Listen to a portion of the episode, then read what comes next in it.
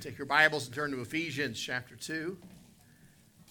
As you're turning, I want to share greetings from uh, Brother Jim Price. I talked to him, I believe it was Monday or Tuesday uh, this week. They were in Manitoba, and uh, he wanted asked me to greet the folks here. He also, uh, because they've been so busy and on the road, hadn't had a chance, but and I think he sent a letter as well, but he asked me to thank the church for the, uh, the Christmas gift uh, that we sent. Said it was a great blessing and a help. Be praying for uh, Brother Jim as they uh, continue travels and raising support. But I wanted to share that greeting with you. Ephesians chapter 2, and we're going to look at verses 4 through 10. I'm going to talk about four proofs of God's love. Four proofs. Now, there's a whole lot more than that. I was talking with Brother Colton uh, for a few moments this afternoon. We're talking about math. Uh, that's not a that's a weird Sunday afternoon discussion, mathematics, and we're talking about uh, calculus. That's an even weirder Sunday afternoon. Amen, Brother Ahmad. That's a weird afternoon discussion. And I was explaining a couple things and talking about proofs. And uh, I hated proofs. I hate proving anything in mathematics because when I did math, my brain isn't wired like everybody else's brain. Your brain works and my brain doesn't work. And uh, my circuits are wired all different. And uh, I can find the answer, but I don't follow the same path you, you followed to get it. And uh, I used to go back and forth with my math teacher over some of my proofs. Uh, and I would say, Look, is my answer right or not? Yes, but you couldn't have got the answer the way you did it. I said, Look, did I get the answer right or not? And we would go back and forth, and I, I probably should have been a little more uh, submissive to her, but uh, I, I didn't like showing proofs. God likes to show proofs. And by the way, He proves every day His love for you. His mercies you new every morning. Amen. Every morning when you see the sun come up, teenagers, did you know that that thing, the, the, the, bright thing up in the sky, it actually disappears at night and it comes back up early in the morning? Uh, it's not always in the sky, but when it comes up every morning, uh, it's a reminder that he rose from the dead, a reminder of his love for us. We, we could look at hundreds and thousands of proofs tonight, but I, just in this one little passage in Ephesians chapter 2, I want to take a few moments uh, just to enjoy uh, some time together in his word, uh, just to relish in what God's done. Uh, just to praise Him, just to worship Him tonight. Look with me here, Ephesians chapter 2, verse 4. But God, who's rich in mercy for His great love, wherewith He loved us, even when we were dead in sins, hath quickened us together with Christ. By grace ye are saved. And hath raised us up together and made us sit together in heavenly places in Christ Jesus that in the ages to come he might show the exceeding riches of his grace and his kindness towards us through Christ Jesus. For by grace are ye saved through faith. And that not of yourselves, it's a gift of God, not of works, lest any man should boast. For we are his workmanship, created in Christ Jesus unto good works, which God hath before ordained that we should walk in them. Let's pray together. Lord, my heart tonight, my desire is that we would worship you and glorify you this evening. Lord, you're worthy of our praise. Lord, we get a few glimpses into heaven you've given us in your word. Lord, John would have written much more if you would have allowed him, but the few glimpses that you allowed John to give us, Lord, it seems every time I see through the windows of heaven I see worship and I see praise. And Lord, tonight I pray as you taught the disciples to pray, would you make it a little bit like heaven on earth tonight? God, would you help us to worship you a little bit tonight the way we will worship you forever in heaven? Lord, someday we will bow before the throne and cry out with the angels and cry out with the saints of God Worthy is the Lamb. But Lord, tonight you're already worthy. Lord, thank you for your great love for us. Help us tonight, Lord, to direct our worship and our praise to you as we look at these proofs of your love for us. Help me, Lord, to preach you right your truth. God, may you be glorified. In your precious name we pray. Amen. What would God have to do to prove his love for you? What, what would it take for us to say, I know, I know without a doubt that God loves me? And would, would it take more money? Would it take better health? Would it take greater happiness in your life? More comfort? A better job? A bigger house? A newer car? What would it take? March 31st, 1995, I think it was. I think that's right, maybe 94. My wife will correct me later. That was my birthday. By the way, there's just a few shopping days left to my birthday. Be aware of that. but my wife and I had been dating. We had our first date December 7th, maybe, or 8th. And then this is March 31st. It was a little over three and a half months later. I met her that day as I was going out to go to work and she gave me a cupcake. It was a Otis Spunkmeyer, I think, uh, chocolate, double chocolate, I think, chocolate chip, chocolate cupcake. She had a candle on it. Uh, you know, she couldn't bake a cake in her room, so she bought a cupcake. And did you give me something else that day? I don't remember. I don't think so. She's a cheapskate. And uh, she gave me that cupcake and as a birthday gift. And that day, as I was driving to work, as I got in my 1977 Ford Granada piece of garbage, and as I was going to work, me and my buddies, I looked over at the fellow who was my best friend in Bible college. His name's Jeremy. I talked to him just a couple weeks ago. It was his, it was his birthday, actually, a couple weeks ago. I looked over at him and I said, Jeremy, I'm going to marry Carrie. I'm going to I'm going to ask her to marry me at Christmas, and we're going to get married next summer. And he said, Does she know this? I said, No. But I'm going to tell her. Now, when my wife heard that story later, she decided it must have been the cupcake. So, so girls, that's the secret. You got to give the cupcakes. But the cupcake had nothing to do with it. Too many times all the little things that we think we want from God, they have nothing to do with God's love. But I want us to look tonight at some things that do have everything to do with the love of God. Everything God does, everything God does, He does for a specific purpose. He, he does nothing without cause, He does nothing without purpose. His efforts to mankind are always if we look in the, the account of creation in Genesis, all the way through the Old Testament into the New Testament, we see that God is always dealing with man to show man his love. Always. He, he, loves us. He, he does nothing by chance. God does nothing in desperation. There's a wonderful old song, and part of that song goes, if you know, God searched through heaven looking for. God didn't search through heaven. I, I, I like the song, I, I understand the premise. Salvation was not a desperation move. God didn't have to scramble and back in the, the back. Oh, man, what am I going to do now? Man sin. Where do I throw the ball? No, it was planned from eternity. It always was. God knew. So everything God does and everything God has ever done is for because he loves man.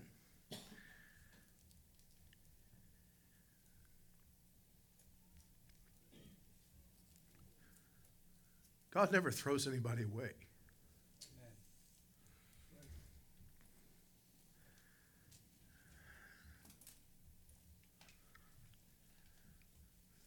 For a little over a year now, God's put a burden on my heart. I'm going to have to do something about it pretty soon, but God's burdened me to, to do something that is pretty outside my normal wheelhouse. But I'm, I guess the Lord's going to, I'm either going to do it or God's going to kill me, probably. But God's burdened me to write a book with that premise of don't throw them away. We live in a culture today, Christian culture, where we give the gospel out and we try to reach people. In so many churches, if that person we reach is not the instant Christian that we think they ought to be, if they don't look the way we think they ought to look and talk the way we think they ought to talk and do everything exactly the way we think they ought to in a couple of weeks, we want to toss them away and get started again. God doesn't do that. I love the story in the book of Jeremiah. In the book of Jeremiah, Jeremiah went down to the potter's house. And he looked through the window and watched the potter as he worked at the wheel. And he watched as the potter broke the vessel. But he didn't throw the clay away. He simply started again. Christian, we need to understand the love of God, that God doesn't throw you away, He doesn't throw me away.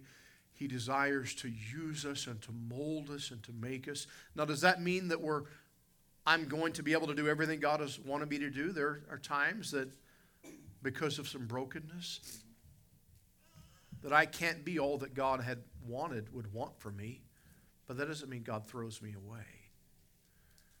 I love the picture there of Jeremiah as he looks in the potter's house. We look at God's love so often through what happens to us daily. We look at it as, wow, something good happened today. God loves me. Oh man, today was a bad day. Brother Maud fell on the stairs. Boy, it's a bad day. God must not love me. I'm a little worried. My enemy is now attacking you. We have the same enemy, the stairs. We look at, oh, this is good. Okay, I have a good day. This is bad. I've got a good day. Most of you probably know this. My family knows this for sure. If anyone asks me how I'm doing, what do I say, Rebecca? How are you? I say, I'm beautiful. Exactly. Now, I'm not beautiful. But I've learned not to gauge how I'm doing according to what's happening in my life. God loves me. When I fall down the stairs, He still loves me. When I when I disobey Him, He still loves me. We look for God's love in the things that happen to us, and we say, God, why are you doing that? We question God. God answers back many times, I believe. Not audibly, but He answers back because I love you. Because I love you. I want to take just a few moments tonight, and I, I don't think I'll be lengthy this evening, but I want to share four thoughts, four proofs of God's love. And then I want to shift gears just a little bit for just a couple very small points into the message.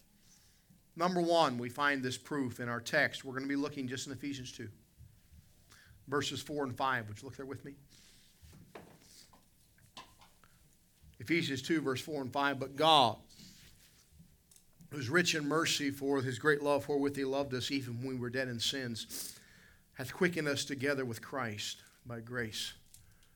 Are you saved? Proof number one He quickened me. He quickened me. He made me alive. When I met Brother Bonnie ten and a half years ago, is that right? Brother Bonnie was a dead man walking. He was dead. He was lost. He grew up with a religious past, but he was lost. He believed the Bible, but he was lost. He believed who Jesus was, but he was lost. But just a little over 10 years ago,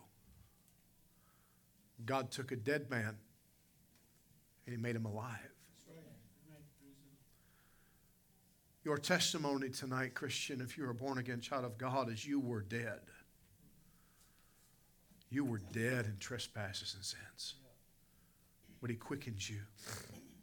When I was in grade seven, I came home from school one day. I walked down the hallway of our home. Down the hallway, past the bathroom, past the laundry in the hallway, and and my room was on the left, my sister's room, my room. I walked out of my room. When I walked out of my room to go back down the hallway, I looked, and there in the middle of the hallway was a tennis ball. Now I'm a hillbilly. I guarantee you there was no tennis racket, Brother Ahmad, within 100 miles of my house. There was not a tennis ball there because I played tennis. There was a tennis ball on my floor because I had a dog, Boston Terrier. And I looked down the hallway, through the living room, into the kitchen, and laying in the kitchen floor was my dog, stone cold asleep. How many have ever heard a Boston Terrier snore? They sound worse than Pastor Rice snoring, and I'm pretty bad. He was snoring, he was out of it.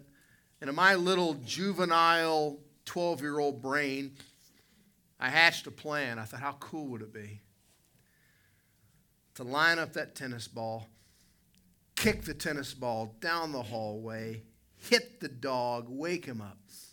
I mean, that's, that sounds fun, doesn't it? So that's my plan. So no shoes on in the house. You know, I ran back to kick the tennis ball, and I kicked it about three inches before you got to the tennis ball on the ground. My big toe snapped in half. The bone broke, and the bone went through the toenail. Blood began to forcefully. Colton, you having you having trouble yet? I know it's He's, a, he's very visionary when he hears. Blood is spraying, and I began to scream. My loving mother, she's probably watching still, uh, she yelled at me to be quiet. She might have even said a, a, real foul word like, shut up. I don't know what she said, but she's, what's wrong with you? Be quiet. What are you screaming about? My dad was on the roof of our house. He was working on fixing the roof on the back porch. My dad heard my scream through the roof and he knew something was horribly wrong. My dad jumped off the roof. I don't mean he took the ladder. He jumped off the roof, came in the house, came in, and there I am. Blood squirting. They took me to the hospital. They had to kind of almost kind of set my toe a bit, and they had to cut the rest of the toenail off. And then they had to stitch because the bone went through the toe. They had to stitch the quick, what we call the, the meat underneath the nail. They had to put stitches across that. Now, there's a reason they call that quick. There, there's no doubt, there's some feeling there. And I remember that my dad holding me down, the nurses holding me down, and that was just to get the needle near me, Brother Ahmad. I hate needles. And they're stitching that quick. It's very much alive. You and I were dead, in Christ, dead without Christ. But He made us very much alive. How do I know God loves me? A lot of reasons, but I can look here in this passage and tell you tonight that God loves me because He quickened me. He made me alive. He gave me spiritual life. He's quickened us in Christ Jesus, the Bible says. Letter A there, He quickened us in Christ Jesus. It's an expression of His mercy and His love towards us in verse 4. We were dead in sins in verse 5. We were hell bound. Ephesians 2 1 says, And you. And you hath he quickened who were dead in trespasses and sins. We've been made alive. I like the way Matthew Henry says it. Matthew Henry, uh, commentator of years gone by. Matthew Henry said, Grace is the soul. Grace in the soul is a new life in the soul. As death locks up the senses, seals up all the powers and faculties, so does the state of sin. As to anything that is good, grace unlocks and opens all and enlarges the soul. Observe, a regenerate sinner becomes a living soul. Amen. Praise God for that. He lives a life of sanctification, being born of God. He lives in the sense of the law, being delivered from the guilt of sin by pardoning and justifying grace. He hath quickened us together with Christ. Our spiritual life, Mr. Henry said, Our spiritual life results from our union with Christ. It is in Him that we live. As Jesus said, Because I live, He shall live also. How do I know He loves me? From this passage, because He made me alive. He gave you life, He gave you spiritual life. John 3:16 for God so loved the world that he gave his only begotten son that whosoever believeth in him should not perish but have everlasting life. How can we question the love of God? When he said I love you this much. Oh, I wanted more, God. He gave you everything. He gave everything that you and I might be alive. That we might have life eternal. Greater love hath no man than this, the Bible says in John 15. That a man lay down his life for his friends. Romans 5 8, but God, and I love this verse, probably one of my top 10 favorite verses in the Bible. But God committeth his love towards us, and that while we were yet sinners, Christ died for us. Not while I was getting better, not once I became spiritual, not once I cleaned up my life, but while I was yet a sinner, Christ died for us. I didn't have to improve myself. Matter of fact, it wouldn't have made a difference if I did. I didn't have to prove to him I was lovable. Why? I'm not lovable. He decided to love me. He loved me as I was. He died for the ungodly. By the way, He died for those that we wouldn't die for. When you think of the, the most evil and vile people in our world and in the past, we think of people like Timothy McVeigh, became popular this last year, and uh, pop culture. Can I tell you that as wicked and vile as the crimes that Mr. McVeigh committed, he, I'm sorry, Mr. Dahmer and Mr. Mr. McVeigh bombing the tower. Uh, Mr. Dahmer is who I was thinking of, who killed and ate people and stored body parts, as wicked as all that was. God said, I, I'm, i want to make available to him salvation had he trusted Christ.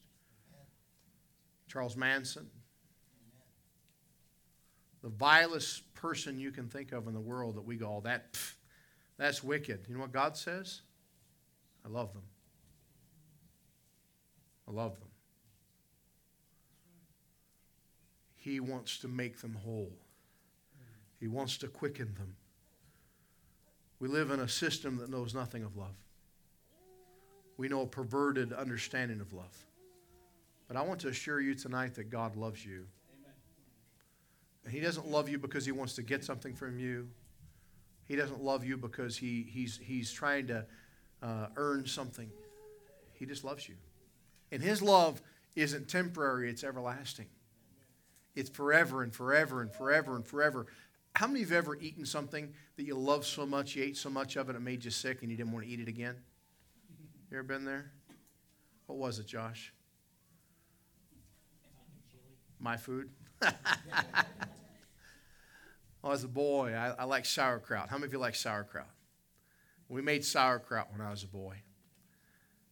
I like sauerkraut. I think sauerkraut's awesome, Brother Mike. It's good stuff. I still like it. But as a young boy, about nine years old, I decided to eat a whole jar of sauerkraut. And I ate a whole jar of sauerkraut. I should have good gut bacteria the rest of my life, Brother Krim. I was sick. I was real sick. I mean, sick, sick, sick. I didn't want to eat sauerkraut for a long time. God never gets sick of you, He loves us with an everlasting love. 1 John 4 Whosoever shall confess that Jesus is the Son of God, dwelleth, God dwelleth with him, and he and God. And we know and believe the love that God hath to us. God is love. And he that dwelleth in love dwelleth in God, and God in him. God's proven his love through his son Jesus Christ. Number two, the number two proof we find here in this passage quickly tonight, which we find in verse 6.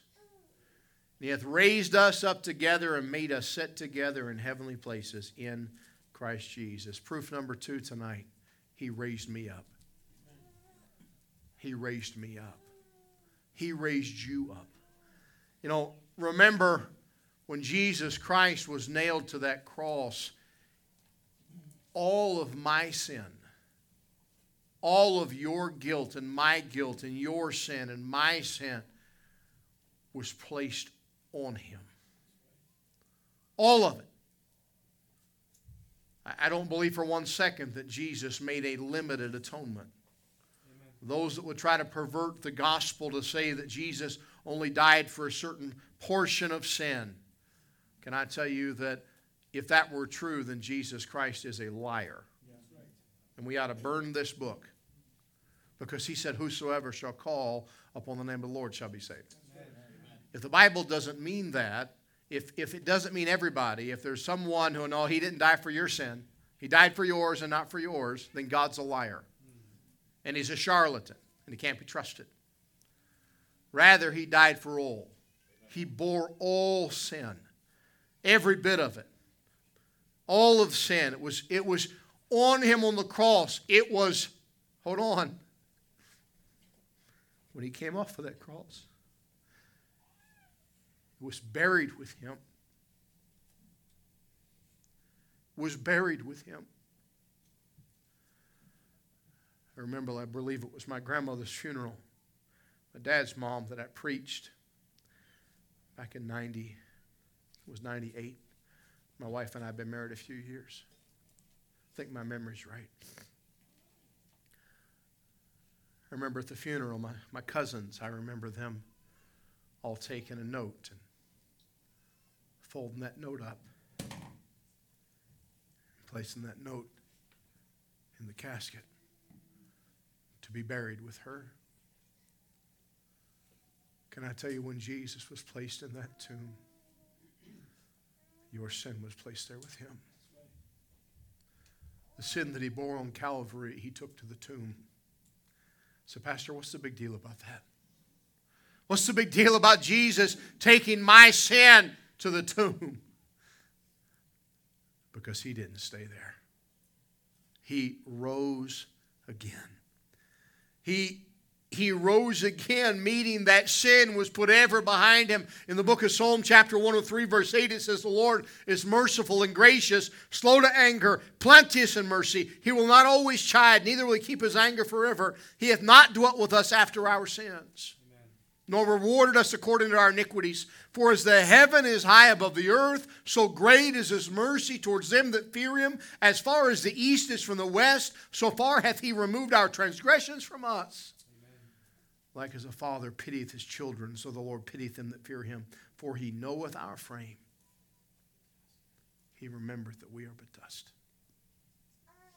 Look at verse 6 again in our text.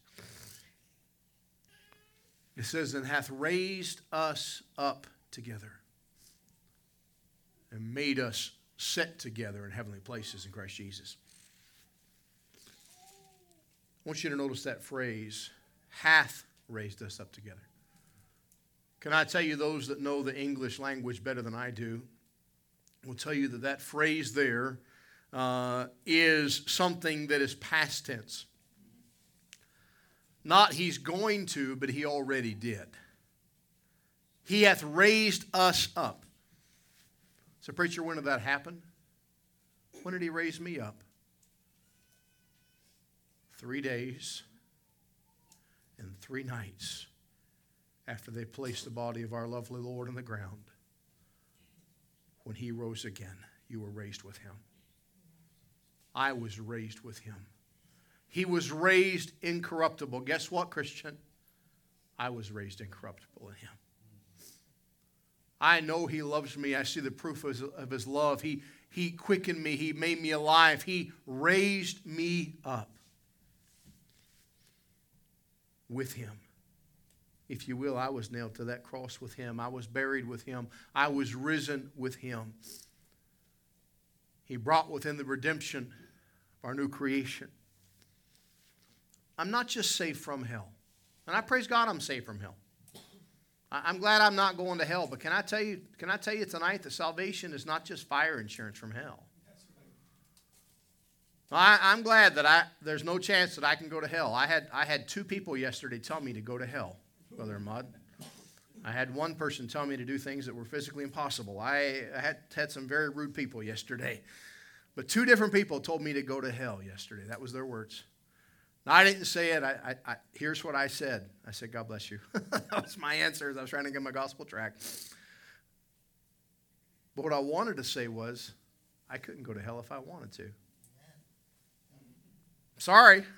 I'm sorry you want me to go there, but I can't go. I, I have, I'm saved from hell, but I am saved to heaven. I am raised up. And Christian, let's not forget what we have. Let's worship Him. Let's praise Him for what He's done as we see His love. I'm made alive. I am risen with Him.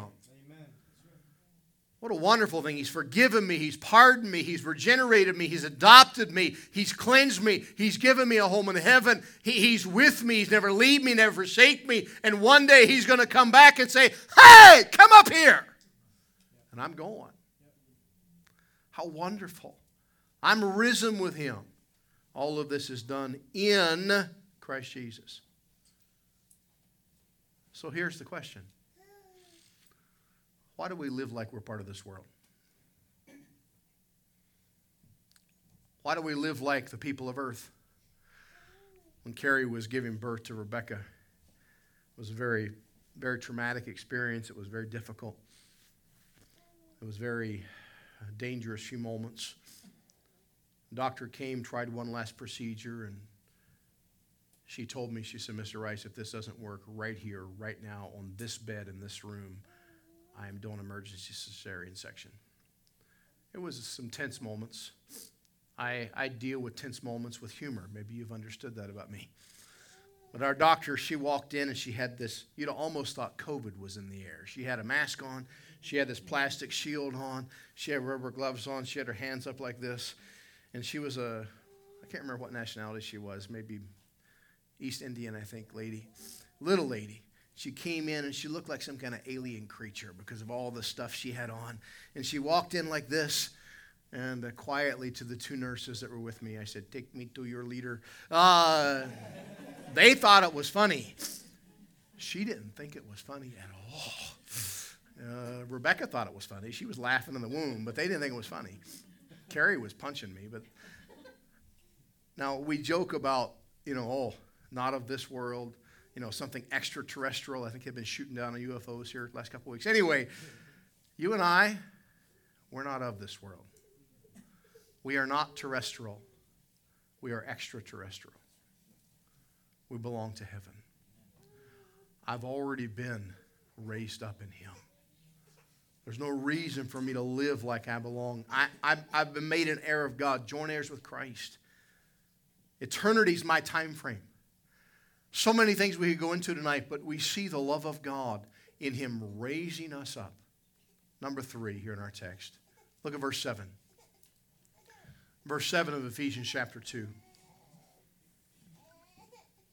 That in the ages to come, he might show the exceeding riches of his grace and his kindness towards us through Christ Jesus. Number three tonight, we see here that he shows grace,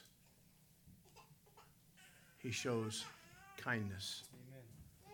Now, if I'll let Brother Eric be God tonight. His wife would never hear the end of it if he got to be God. But if Brother Eric were God, and somebody came up and smacked him in the face.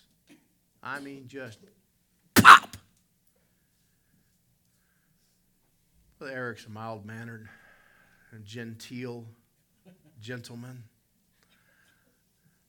But I have a feeling if you pop Brother Eric in the face one too many times, he's not going to show grace and kindness. There's going to be a point, like, like Popeye. How many of you remember Popeye? Uh, Mark, you said your dad said Popeye was your favorite. That was my favorite cartoon as a kid. Chicken. Popeye's chicken.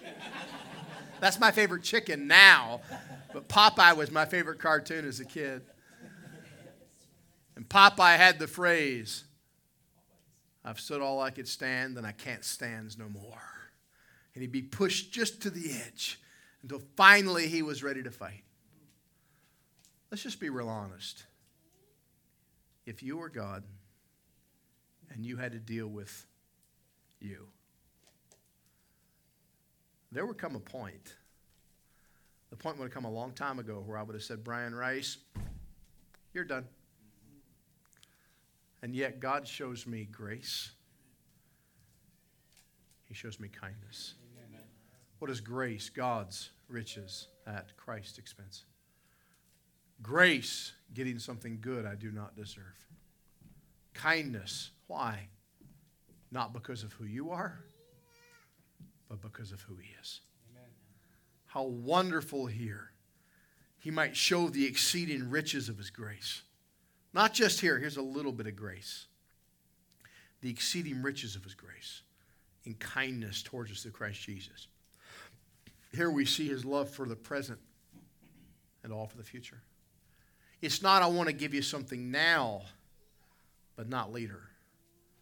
He wants to give us all throughout our relationship with Him and through all eternity grace, kindness. God shows His love every day. Every day. It is of His mercies that we are not consumed. Mr. Edwards, Jonathan Edwards, that preached during the Great Awakening, Mr. Edwards, who typed out or wrote down, not typed, he, he wrote down his messages. He was very poor of seeing. He would write his messages out word for word. He was not an orator, he was not a great public speaker. He would write out word for word his message. And it said of Mr. Edwards that he would bend his head where he was face to face probably, probably have macular degeneration, some sort of vision problem, as he would get very close to his notes and he would read them. It said in a monotone voice, Brother Ahmad. Wasn't about the preaching of Jonathan Edwards. It was about the Holy Spirit of God that led Mr. Edwards to preach the holy book of God. And as Mr. Edwards would preach, his famous sermon, Sinners in the Hands of an Angry God, people, not at the invitation. During the service, sinners would crawl on their hands and knees to the altar, begging God to save them. But in his message, he said that we are, as a sinner, we are but held by the very spider thread above the very pit of hell. At any moment, could be plunged headlong can I tell you that's where I was? But that's not where I am. Now I have His grace. Now I have His kindness. How wonderful that is. How wonderful that we have the proof of His love. By the way, that grace and kindness speaks of safety, speaks of assurance. I've been in some dangerous places. I've been in some places that were very, very dangerous. I joke with people once in a while, some of the worst parts of Edmonton. I've been in playgrounds that were more dangerous than Edmonton. I, have been in some scary situations, I've been in some dangerous situations. But those times I've been in dangerous situations, it was because and while I was sharing the gospel and I'll be real honest with you, there's never been a time when I've been in a dangerous place sharing the gospel when I've been fearful. Probably because I'm just a, a dummy. But I, I just knew I'm supposed to be here. the Lord knows. If He wants me here, then I'm supposed to be here. I remember going in a building, and as I went to go in the building, the police in the police station at the bottom of the building looked at me and said, Don't go in here. If you go in that elevator and you do not come back, Chicago police, they told me, we will not come look for you. We don't care what happens to you after you go in that door. We're not coming up there.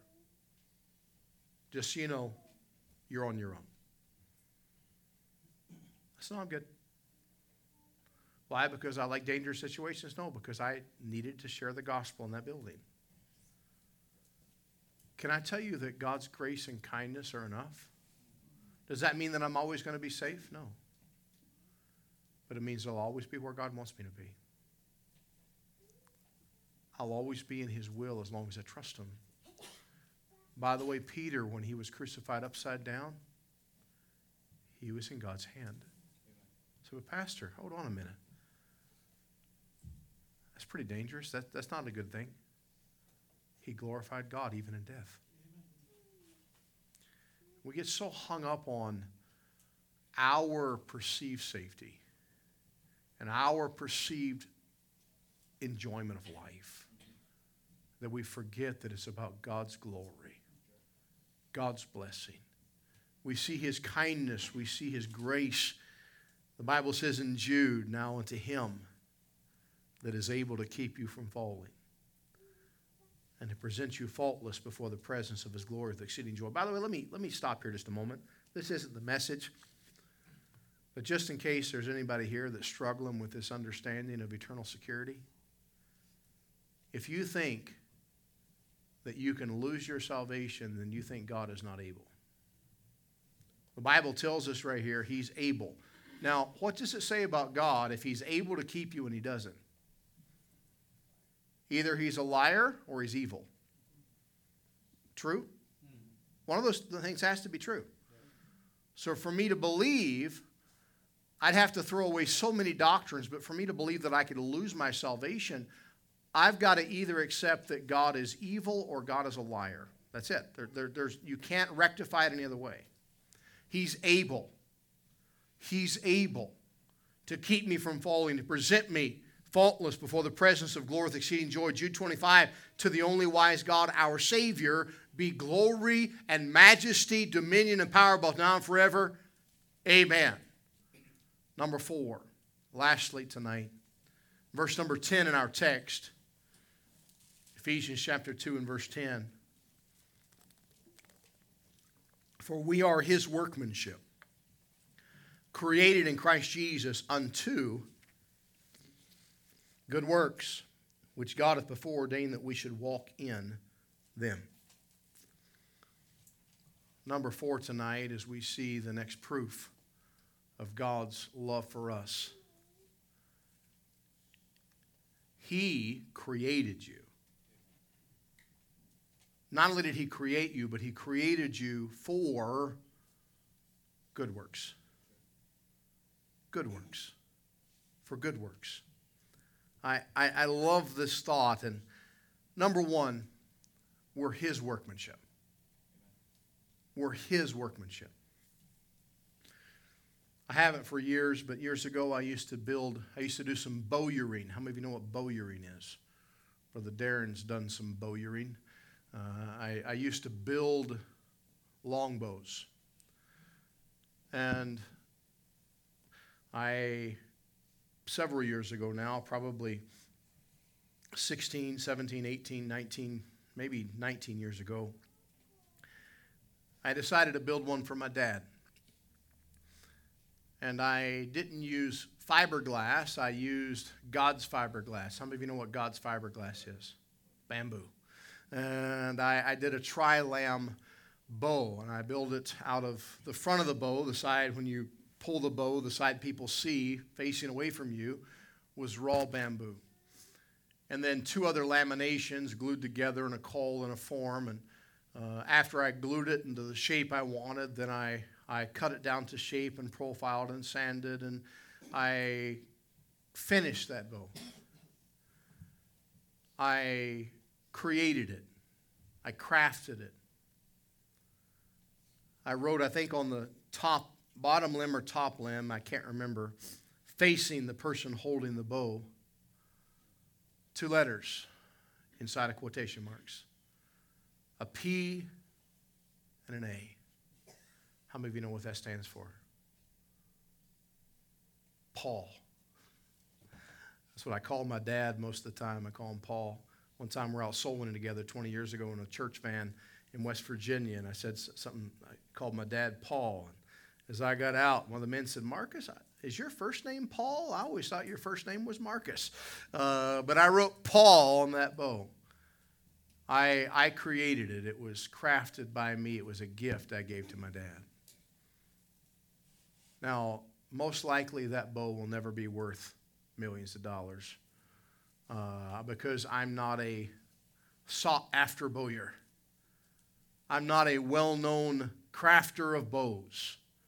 Because I made it has no intrinsic value to anyone else except my dad. However, there are some things in this world that are much more valuable because who made them? Many years ago, I was sent a gift from a man that I never, I've still never met. A man that I had helped with something I met online, and he decided to send me a gift. He was driving through the area where I grew up, and general area, probably within 10 miles as the crow flies across the river from where my family live. And he stopped in a little country store, little everything store, gas station. Uh, Lois knows what I'm talking about. Little general store of everything. They don't exist much up here, but little place, probably half the size of this building inside. And just a little bit of everything. You go in, you can get a few things, and that's it. In the back of the building, there was a, a little wood burning stove, a little potbelly stove, and some chairs where you go and sit and play checkers. That kind of place down south. Most of you have no idea what I'm talking about. But anyway, they, there in that area near the wood burning stove and the checkers, there was an old tub. I think it was an old uh, bin of some kind, maybe a vegetable bin, maybe an old barrel, actually, come to think of it. He told me, but there's a bunch of just old things in there. And there was an old knife, an old hunting knife. And this guy saw that old hunting knife in this little general store in this little town near where he knew that I was from that area. And he thought, I want to do something nice to pay him back. He paid a few bucks, maybe 20, 30, maybe 50 bucks. I don't remember. He bought this old knife. It was in a ratty sheath that was falling apart. The knife was pitted and old. And he sent it to me as a gift, and I, I was overwhelmed. That's really neat. That's really awesome. Really cool old knife. And thanks to the wonders of the internet and the interwebs, I began to look, and there was a name on the knife. The name was Morseth. I began to Google Mr. Morseth. I began to look for the knives that he created that looked like that, and I began to learn something that caused me to message that man and say, Sir, I cannot accept this gift. I, I need to mail it back to you. I realized that that knife, although it was rough and although it was a little ugly and although the sheath was falling apart, it was very valuable. Not because of its condition, it was very valuable because who made it. And I told the man, I said, Sir, I'm sending this back to you. I said, I can't accept this gift. It's worth a lot of money. And he said, If you mail it back to me, I'm going to send it back up. He said, I bought it for you, I only paid whatever it was for it. He said, It's yours. And I told him, I said, Sir, I'm not going to sell it. I said, I'll keep it uh, as a reminder of your love and you know, appreciation, the gift he sent me. Several years later, a friend who's a custom knife maker stole it from my house and made it look brand new again, and his wife made a custom sheath for it. That didn't add value to the knife, but the value, as far as the world's concerned, for that knife is because of the man, the famous man that made it. That's its value. Christian, can I tell you your value? You were created by Him. The Master. The Master made you the creator of all things. I have his love because he signed me, his signature. He made me, he made you in his image. I was made by God. I was his workmanship. I've been created in Christ Jesus. And notice the phraseology here in Ephesians 2 unto good works. Created, by the way, means you didn't just happen, it was purposed, it was planned. I was created in Christ for a specific purpose. I need to find out what that is. Ephesians 4:11 in our text or just a few verses away, a couple chapters away says and he gave some apostles and some prophets and some evangelists and some pastors and teachers for the perfecting of the saints, for the work of the ministry, for the edifying of the body of Christ. God has something for you. He made you. Your worth is because of Him, not because of you. These good works we have mentioned here have been preordained or foreordained by God. Titus chapter 3 and verse 8 says, This is a faithful saying. And these things I will that thou affirm constantly, that they which have believed in God might be careful to maintain good works. These things are good and profitable unto men. I want to make a statement. If you have a pen, I encourage you to write it down. I believe a, a powerful statement about this truth. Notice in our text here, we were created. Christian, you and I were created to walk in these good works. Don't miss that. You and I were created to walk in these good works. So, listen to this statement. They await your doing. God, created you to walk in those works. Can I tell you that they're waiting on you? They await you to do them. They await me to do them. By the way, when I do obey the Lord Jesus Christ, when I follow Him, when I honor Him with my life, I am realizing every step, every work, everything I do is a reminder God loves me. God loves me. I've got a dear friend who got saved out of serious alcoholism and drunkenness and drugs and horrible, horrible life. Him and his wife, before they got saved, they used to get high on drugs and get angry at each other and shoot at each other with pistols in the house. And I don't mean they were pretending, I mean they were trying to kill each other. But they would get so high on drugs that amazingly God spared them. They didn't. Several times they tried to kill each other. Somewhere tonight, Brother Hicks is standing behind the pulpit like this, preaching the Word of God as an evangelist in the southern U.S. Every time he opens the Bible and lays it on the pulpit, it's a reminder. He used to be laying down lines of cocaine. He used to be laying down empty beer bottle after empty beer bottle. He used to be picking up the pistol and trying to kill his dear wife. Praise the Lord. God created him and ordained him to walk in good works. It's a reminder, Christian. I give that example because it's easy for you to see and, and see the difference. But I hope tonight you understand that the difference is in you as well. It's in you as well. So, Pastor, I, I was never a drunkard. I, I was never a drug addict. I never tried to kill my wife. Well, maybe I tried to kill my wife.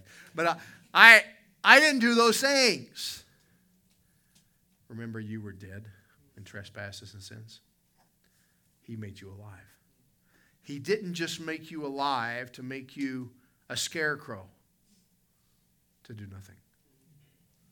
God made you alive unto good works. And they're waiting for you to do them. Just a couple of thoughts as we close here tonight. How do we walk in good works? How do we walk in good works? Very, very quickly. By showing gratitude for redemption. Amen. By showing gratitude for redemption. Giving Him praise for what He's done for us, for dying on the cross, forgiving our sin, placing us in the heavenlies. What if you were unsaved on your way to hell tonight? That's where you'd be without Jesus Christ. How do we walk in good works? By showing gratitude for redemption. Next, number two, by surrendering to sanctification. By surrendering to sanctification. I shared the story of my big toe breaking in half. They had to stitch it up.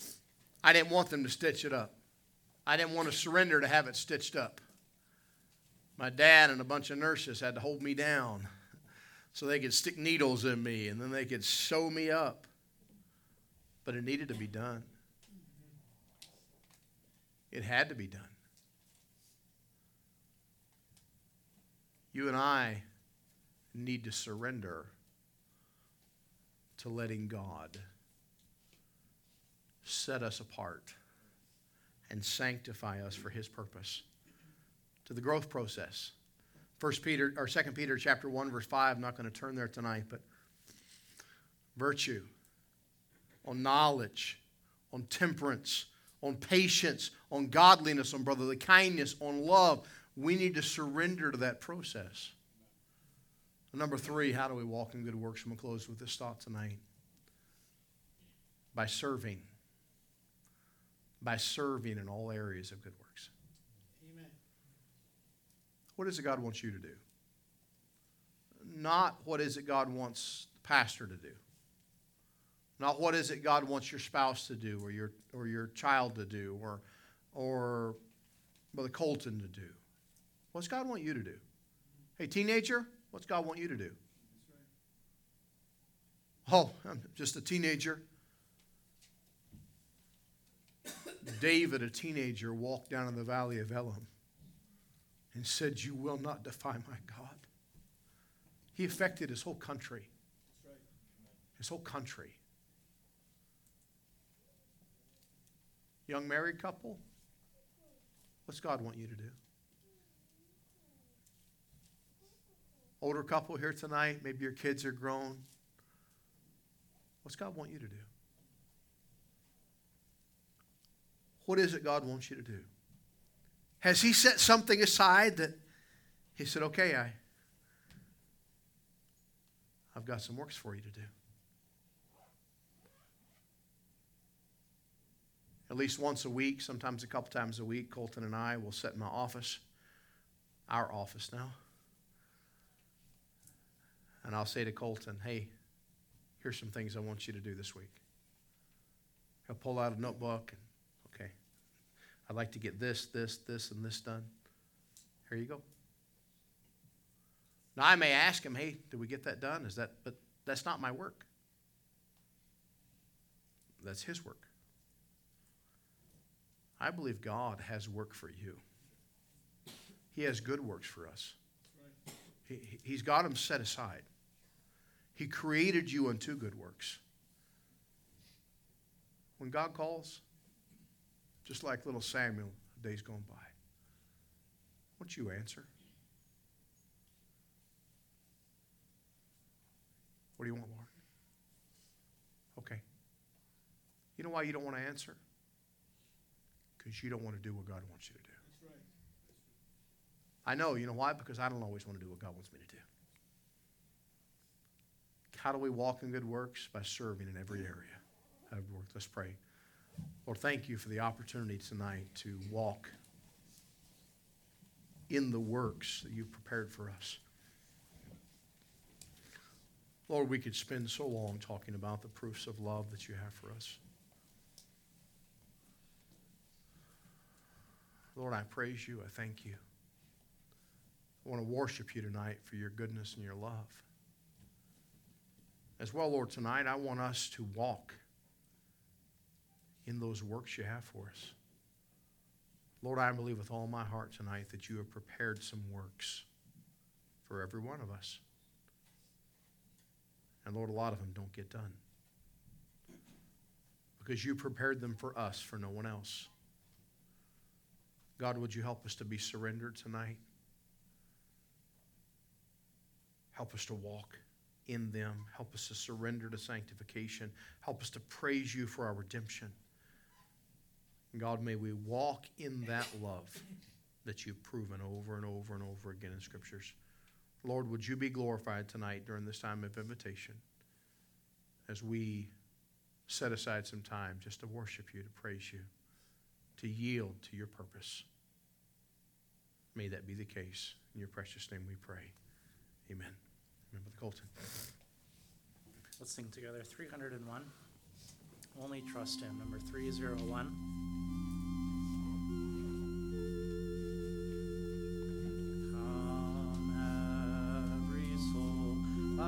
Lord,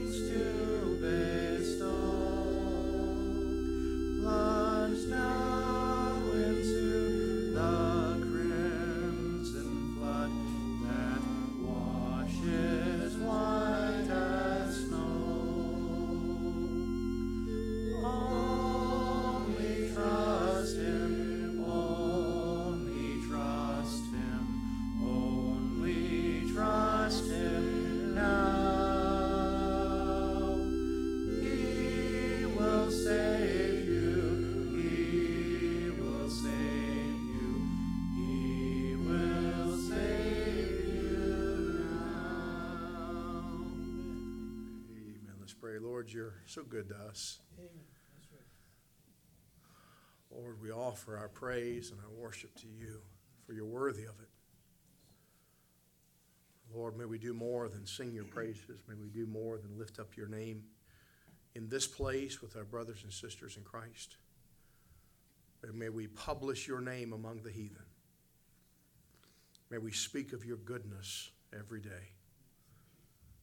May we be reminded of your love as we tell others of it.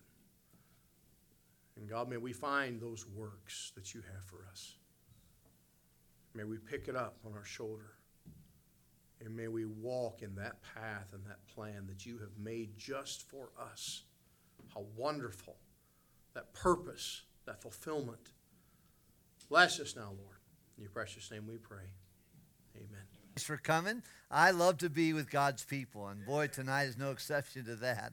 It's wonderful to be here. Choir, thank you for singing, and I appreciate that. And then everybody who participated.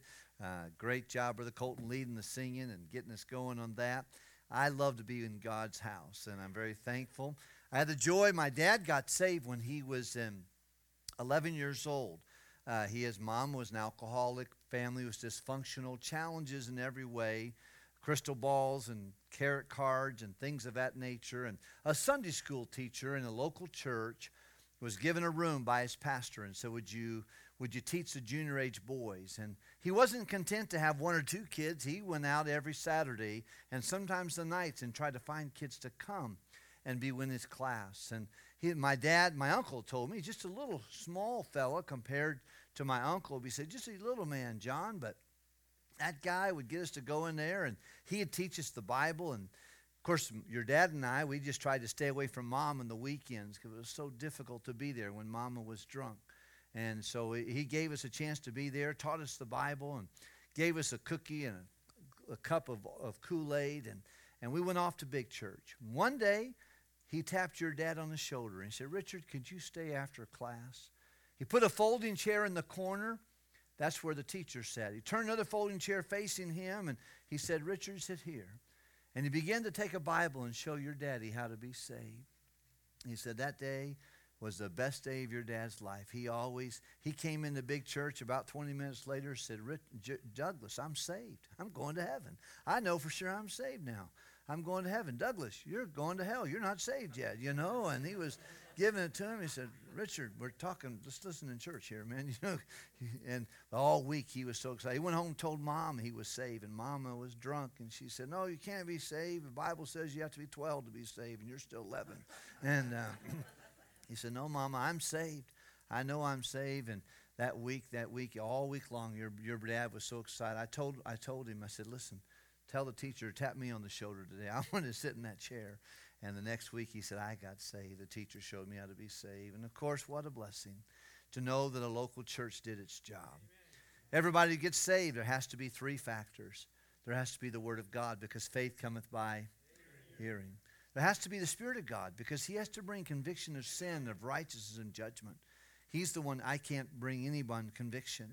That's the job of the Holy Spirit, but I'm glad He does His job. And then a third factor is a local church has to do its job. A local church needs to protect and to propagate the truth. And uh, boy, the way you keep the truth and protect the truth is by keep getting it out. you ever hear something real funny? You heard a joke. You say, "Oh man, when I go home, I'm going to tell my family about this joke." And you get home and you can't remember the joke. that ever happened to you? Or is it just me? It happens to. Oh, it's frustrating. You're like, "Oh, it was so funny. I laughed. Oh, uh, what was it?" You know how you can remember a joke? Tell a joke. you tell it, you remember it. You know how you keep the truth? You tell the truth. You keep getting the gospel out and you'll keep that. So many churches. And the Bible says the church is the pillar and the ground of truth. Yeah, there's a lot of churches. They have buildings, they have parking lots, they have cars, they have pastors, have programs. They just don't have the truth. Couldn't find the truth there with a flashlight. And you went to ask the pastor how to get to heaven married, they wouldn't know. He or she wouldn't be able to tell you. Wouldn't be able to tell you how to get to heaven from there because they've lost the truth. And boy, I'm so glad for local churches and uh, each of our pastors that are here. You represent uh, a local church and the vision. You're the captain of world evangelism. And I am so glad that you are doing what God's called you to do. There's just two positions open in Christianity. One is to be the pastor of your church. The other one is to help your pastor pastor that church. And that's if your job is to pastor, then do the best job you can. If your job is to is to help your pastor, then decide, you know what, I want to be a dedicated helper. And I'm going to help my pastor, pastor of the church God's given to pastor, and do the very best you can do in any arena and play your role. And it's wonderful. Labors together with God. I've been thinking about this theme since uh, Pastor Rice sent me an email and told me this is what they're going to be doing. And and I'm excited about this. He's hoping to baptize some, someone Sunday morning and break right through that, laboring together, just break through that and uh, be excited about that. 149 days without an accident, and the last accident was Brother Rice. He had an accident. And so this is going great right here. And so you guys all be careful going down the steps tonight. We don't want to. Make sure you're here for the safety meeting tomorrow morning, at 8:30. All right, and uh, we'll I don't know. We might we might just eat eat too many donuts and drink too many co- too much coffee. We might have an accident after that. But uh, it's a joy to be with you. My wife and I are so thrilled to know what God is doing north of our border. But we're grateful for what God is doing south of your border, too. And, and I'm glad that we have a time, and it's a great time to serve the Lord Jesus Christ. And really, we can find all kinds of problems, but nothing happened in politics keeps me from telling someone else about Jesus Christ. Nothing happened in the world or attacks are going to keep you from going across the street and talking to someone about Christ. Or giving out a gospel tract, as Pastor said just a moment ago. I'm so glad he said that. You know who gives out gospel tracts? People that have them. if you don't have them, you're not going to give them out. I, I gave one today to a guy named Jason. I said, Jason, let me tell you, this tells you about Jesus. He said, Pastor, I'm from India, and I just got baptized a few weeks ago. He goes, I was Hindu, but now I'm, I'm a Christian.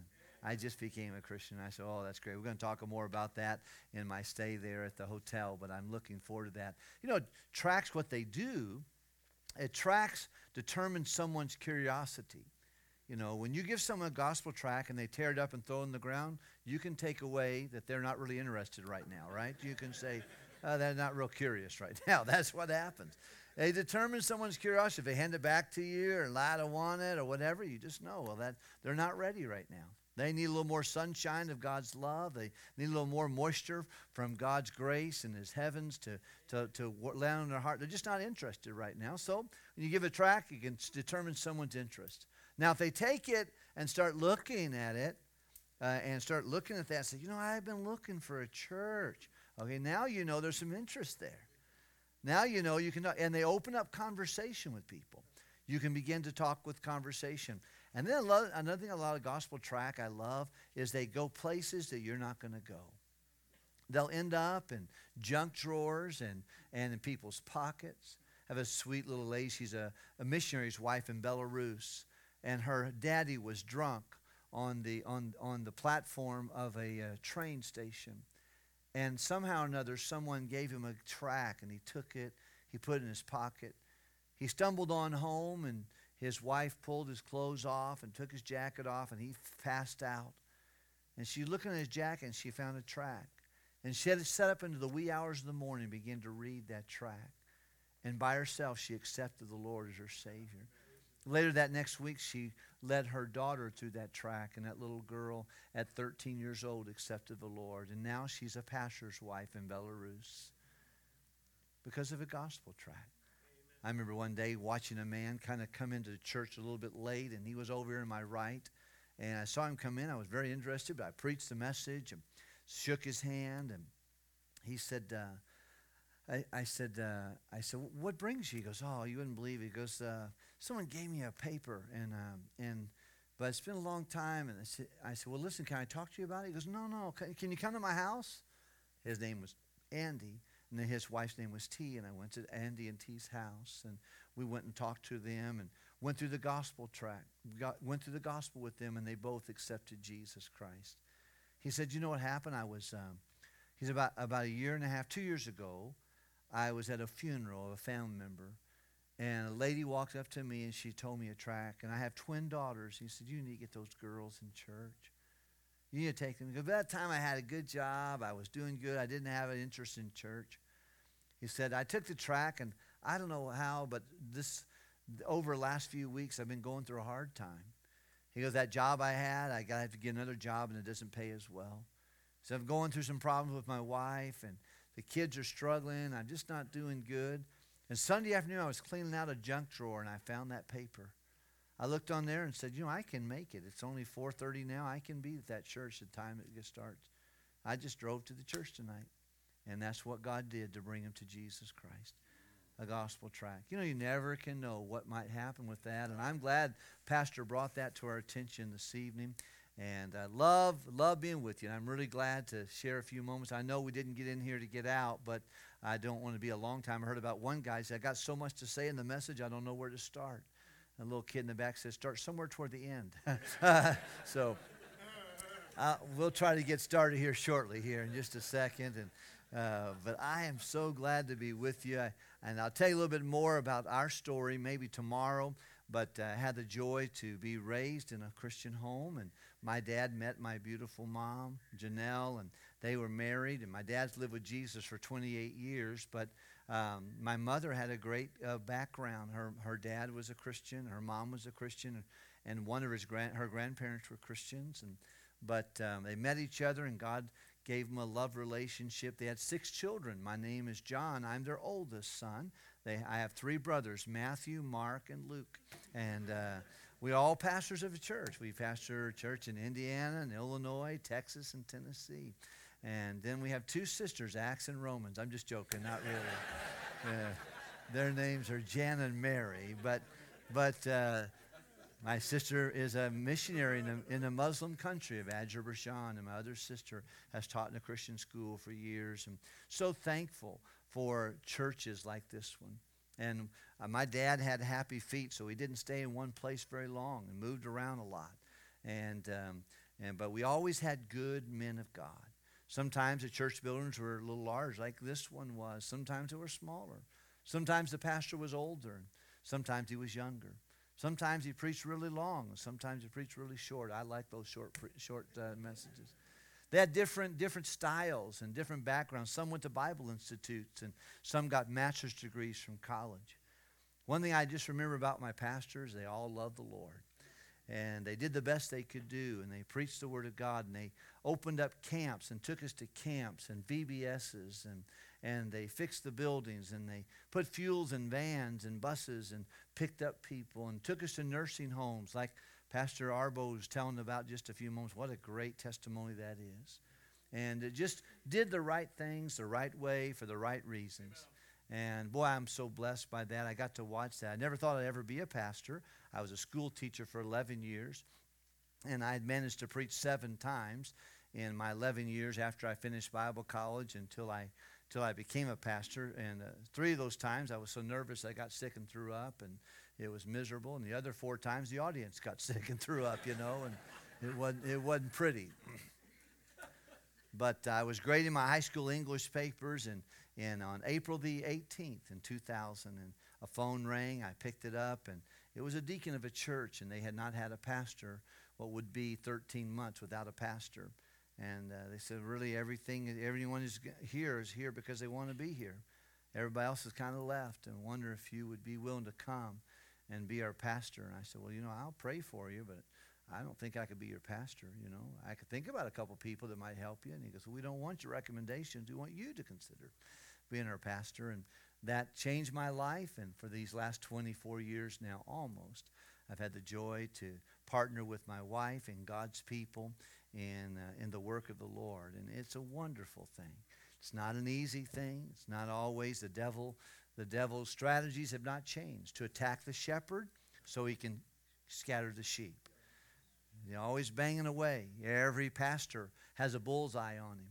Every missionary has a bullseye on him that the devil's trying to get him to sit still for a second so he can let go his arrows of doubt and hurt and difficulties. That's why you want to be a blessing to your pastor and uh, be an encouragement to them. Uh, pastors struggle. It's not easy sometimes. I'm not seeking for any sympathy. I'm just telling you. Uh, they're just you just you got to put your pants on the same way everybody else does. You're just a human being. You have a different position. But uh, pastors oftentimes they struggle with inadequacies. They don't feel like they're worthy to do it, and they're not doing a good job. And if they were doing a better job, more things would happen. They get bad thoughts that come to their mind that and, and there's always bullies and critics somebody in the congregation and somebody on the internet someone who watches the, the live stream just wants to give them an email or call them or text them and say that wasn't right or you need to study your bible more or whatever. Just always have an opinion about something. Financial pressures. Whatever financial pressures a person would have they have a more so in the ministry because God has designed money to be in the middle of things, and it's just it's challenging. It's difficult.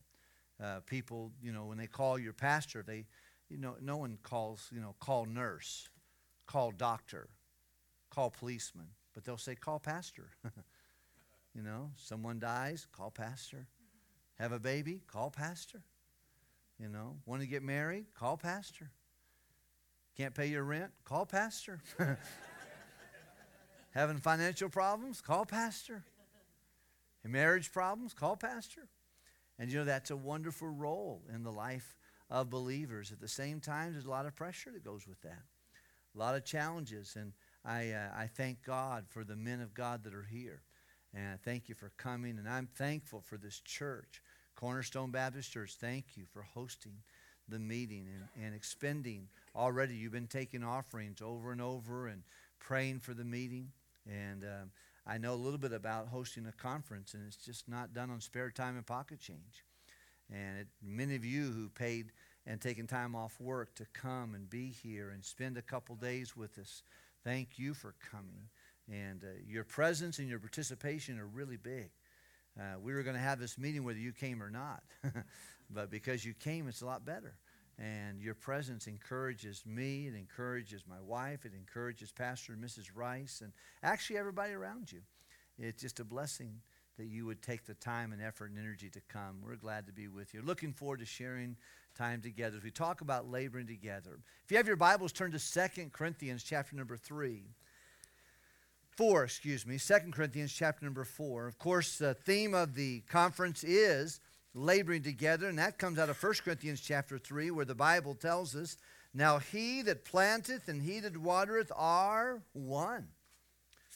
Uh, and every man shall receive his own reward according to his own labor. By the way, God's looking for faithfulness, and he rewards faithfulness. Um, it's, and really, faithfulness is the key to fruitfulness. And we want to be fruitful, but the truth of the matter is, God's looking at faith. He doesn't say, Well done, thou good and fruitful servant.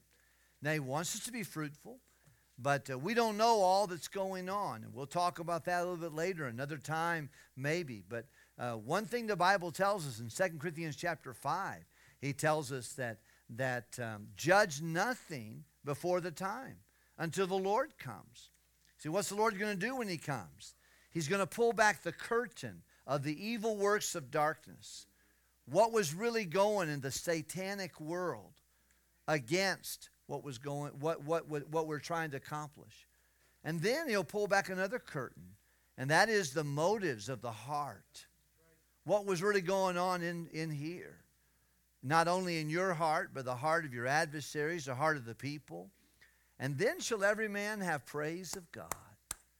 And friend, that's what we want to do. We want to, we're going to see Jesus. We're going to spend the rest of our eternity with him if we know him. We certainly would like to be faithful to him while we have a chance. And this is the parentheses of time. If you're going to do your giving, do your giving while you're living so you're knowing where it's going. Okay? Uh, eh, listen, if there's no soul winning in heaven, there's no gospel tracks in heaven, there's no need for it.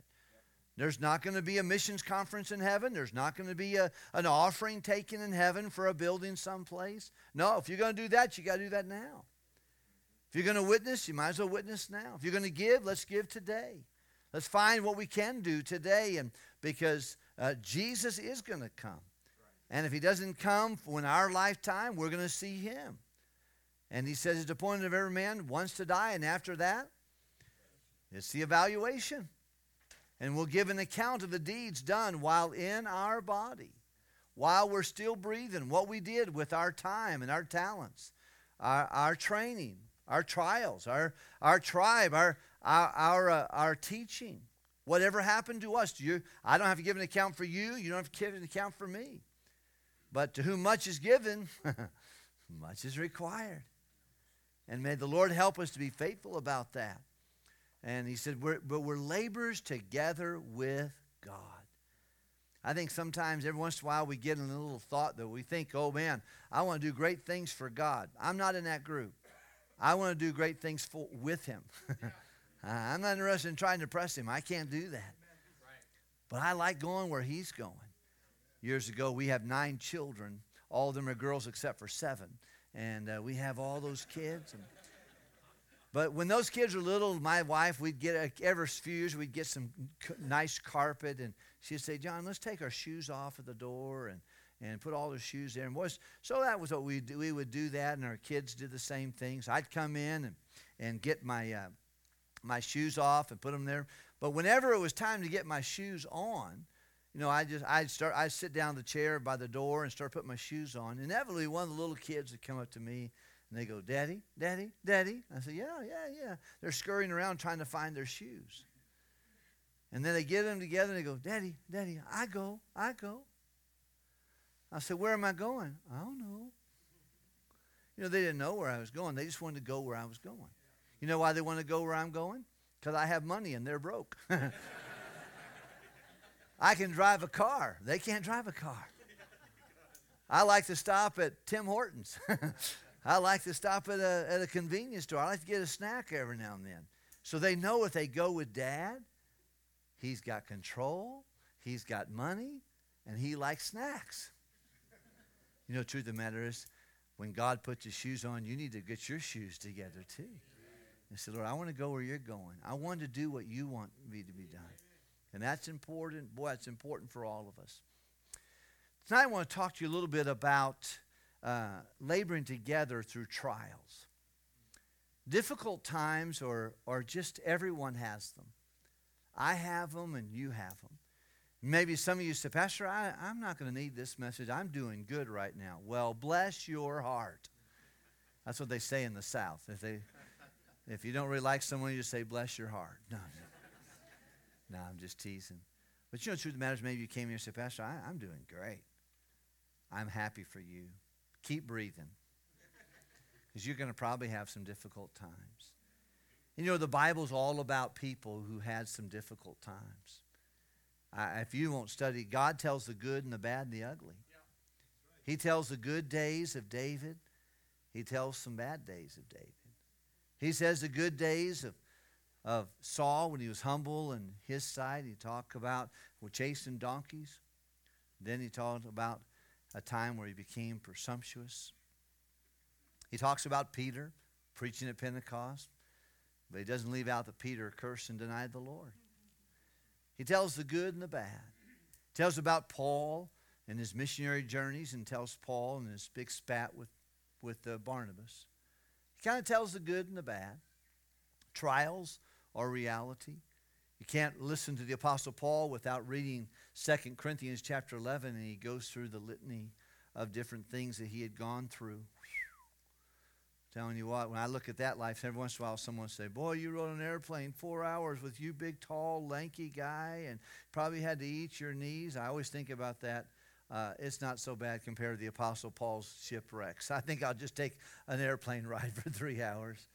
It's not that big of a deal. But boy, he went through some difficult times. And Apostle Paul tells a little bit of a strategy that he goes through when he's laboring together with the Lord through some difficult times. We'll talk about that a little bit tomorrow with the pastors and the men laboring together through distractions and frustrations and attacks and difficulties. It, it comes. What did the Apostle Paul say? Well, if you would please look at 2 Corinthians chapter number uh, 4, and let's read this if we can. If you're comfortable, uh, I want to make you uncomfortable, okay? I'm going to ask you to stand one more time, if we can, please. You heard what the pastor's job is to do to comfort the afflicted and to afflict the comfortable. and so let's look at this real quickly, if we can. Verse number 8. Uh, verse 7. How about reading verse 7 with me? Everyone ready? Together? But we have this treasure in earthen vessels, that the excellency of the power might be of God Verse 8 says, We are troubled on every side, yet not distressed. We are perplexed, but not in despair. Persecuted, but not forsaken. Cast down, but not destroyed.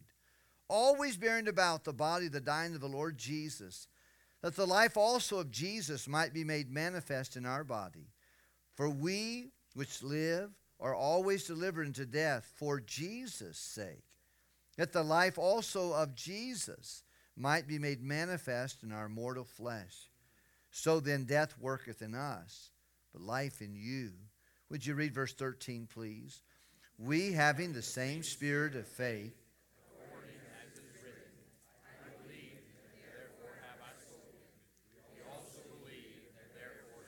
knowing that he which raised up the Lord Jesus shall raise up us also by Jesus, and shall present us with you. Verse 15 for all things are for your sakes. Redound to the glory of God. For which cause we faint not, but though our outward man perish, yet our inward man is renewed day by day. Verse 17 and 18, let's read together. For our light affliction, which is but for a moment, worketh for us a far more exceeding, while we look not at the things which are seen but the things which are not seen. For the things which are seen are temporal, but the things which are not seen. Our Father, I thank you for the privilege to be an extension of Pastor Rice uh, at this congregation tonight. And Lord, thank you for everybody who's here, and then those who will come tomorrow after their midweek service is over. God, would you please work in our hearts? I know I'm nothing. I know you're everything. I know that you do not need me, but once again, I need you, and I pray you please help me. Thank you for the sweet friends who are here. Help me to say what I need to say fairly rapidly tonight, Lord. It's a long day. Many have driven a long time. But I pray you administer on the inside while I try to share, share a few thoughts on the outside. We pray this in your precious name. Amen. Thank you very much. You may be seated. The Apostle Paul is spending the first part of 1 Corinthians chapter number 4 talking about the wonderful privilege of getting people the gospel of Christ. All things are that because we have been given the, the gospel message in earthen vessels. Uh, it's, we're the vessel, and the gospel is in us through the Holy Spirit of God, and we're supposed to get it out to other people. But he goes into a little bit of a testimony. He said, Look, we are troubled on every side. He said, I just feel like trouble is meeting me on every front.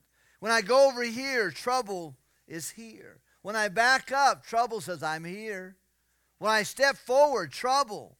When I move over, there he is again.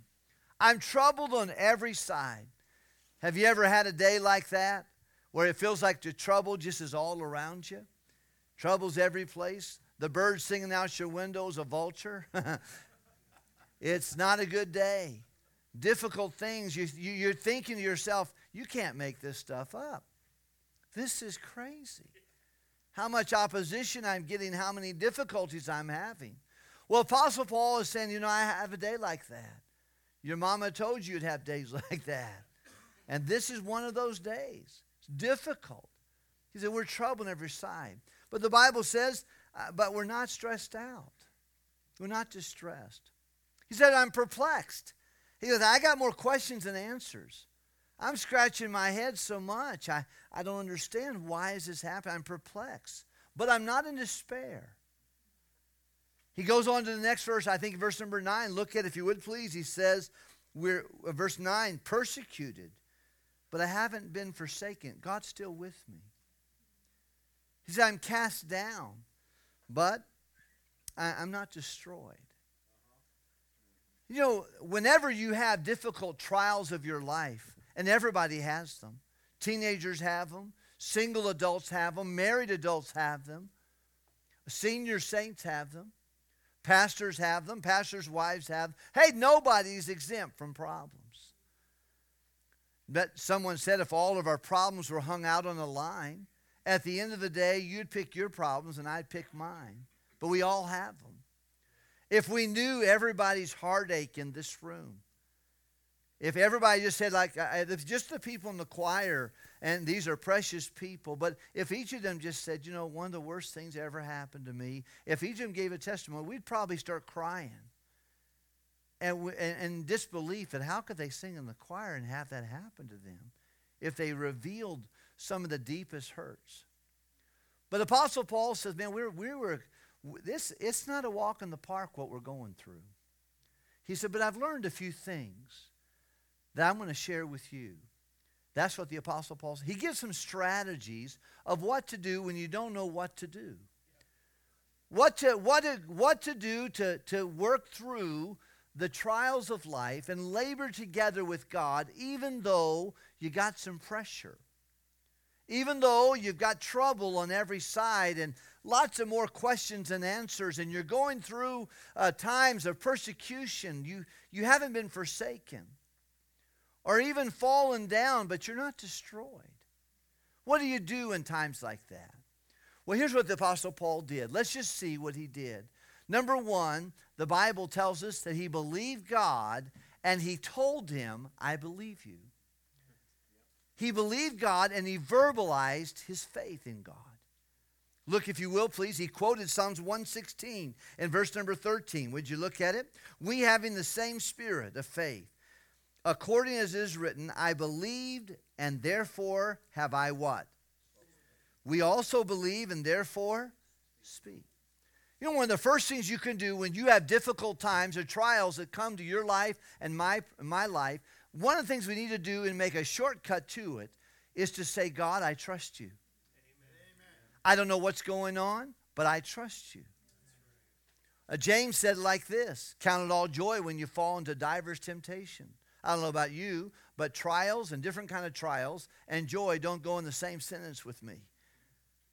When I have a problem, I do not want to work through my problem. I want to transition out of my problem.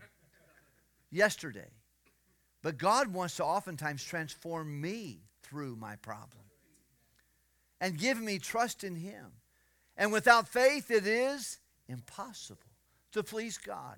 The first thing that, that Paul said, one of the first things he does, number one, he says, You know what? I believe God and I verbalize my faith in Him. I've, I've spoken. You know, that's, that's what happens when you get saved. I was witnessing to a lady last week, Katie, and I got to share the gospel with Katie. And Katie, at the end, I said, Katie, if Jesus is willing to accept your sin, would you be willing to accept his sacrifice? She goes, I've been waiting to do that. Okay. I said, okay, do you believe you're a sinner and you can't save yourself? Oh, yes. Do you believe that sinners deserve hell to be separated from God forever? She said, I know. Do you believe that only Jesus in his death, burial, and resurrection could forgive your sin if you would come and accept him as your Savior. If he will take your sin, will you take his Son, Jesus Christ? He says, Yes, I am. I said, You know, the, the Bible says, With the heart man believeth unto righteousness, Katie, and with the mouth.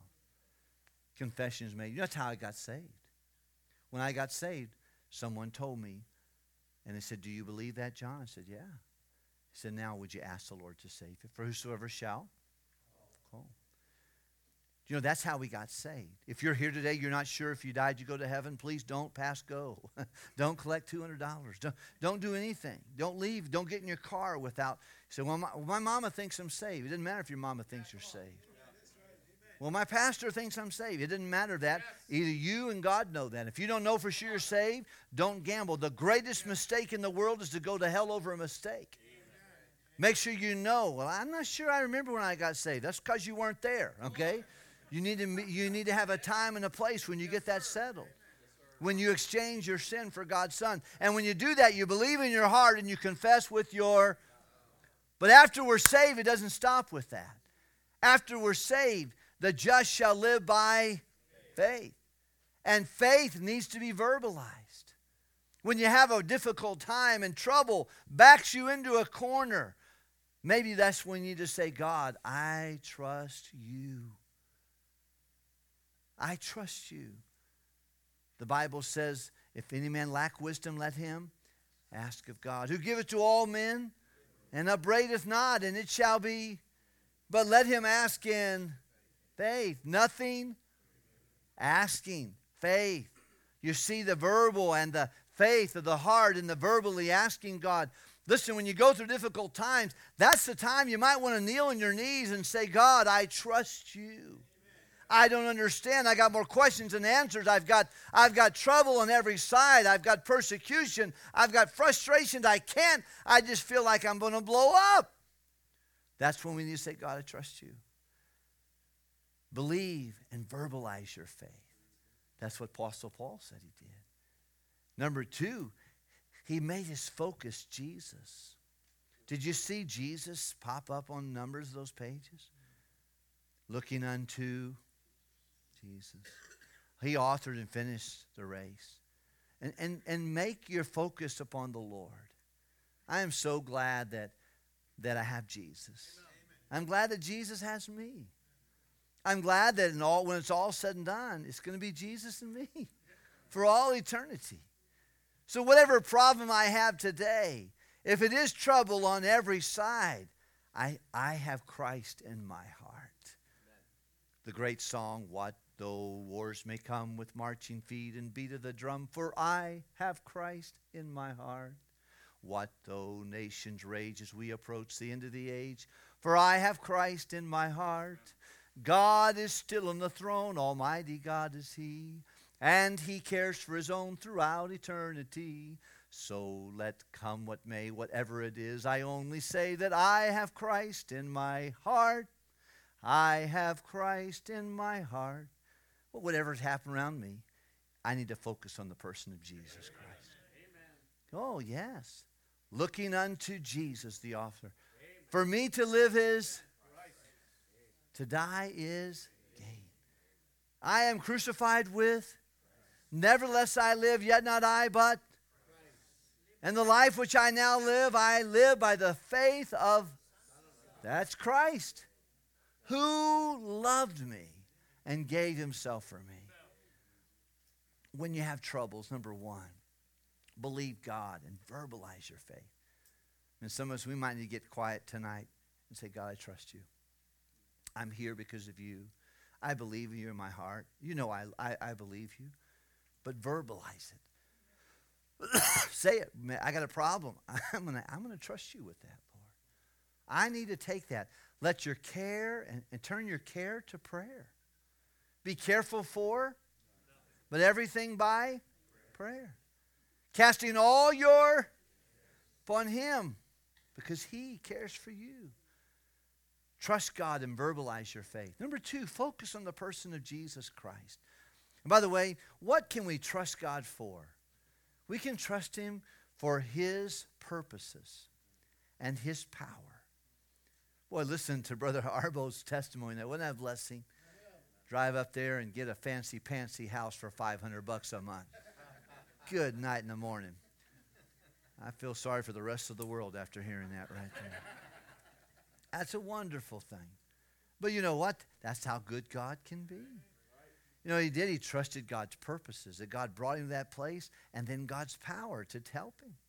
You know that he doesn't have a corner on that. He doesn't have a monopoly on the power of God. The provision of God, the same Jesus that he has, you have. And we can trust his purposes and his power. Notice what he says, if you would please, in verse number uh, 14. Knowing this, that he which raised up Jesus from the dead raise up us also by Jesus and shall present us with you. I want you to notice another thing real quickly. Not only believe God and verbalize your faith, tell him you believe him. Focus on the person of Jesus. Realize that it's his purposes and his power that helps us. But notice, don't make your problem about you. You know, the quickest way to waste hardship and trials is to make it about you. Make it about me, how it affects me, my thinking, my feelings, my desires.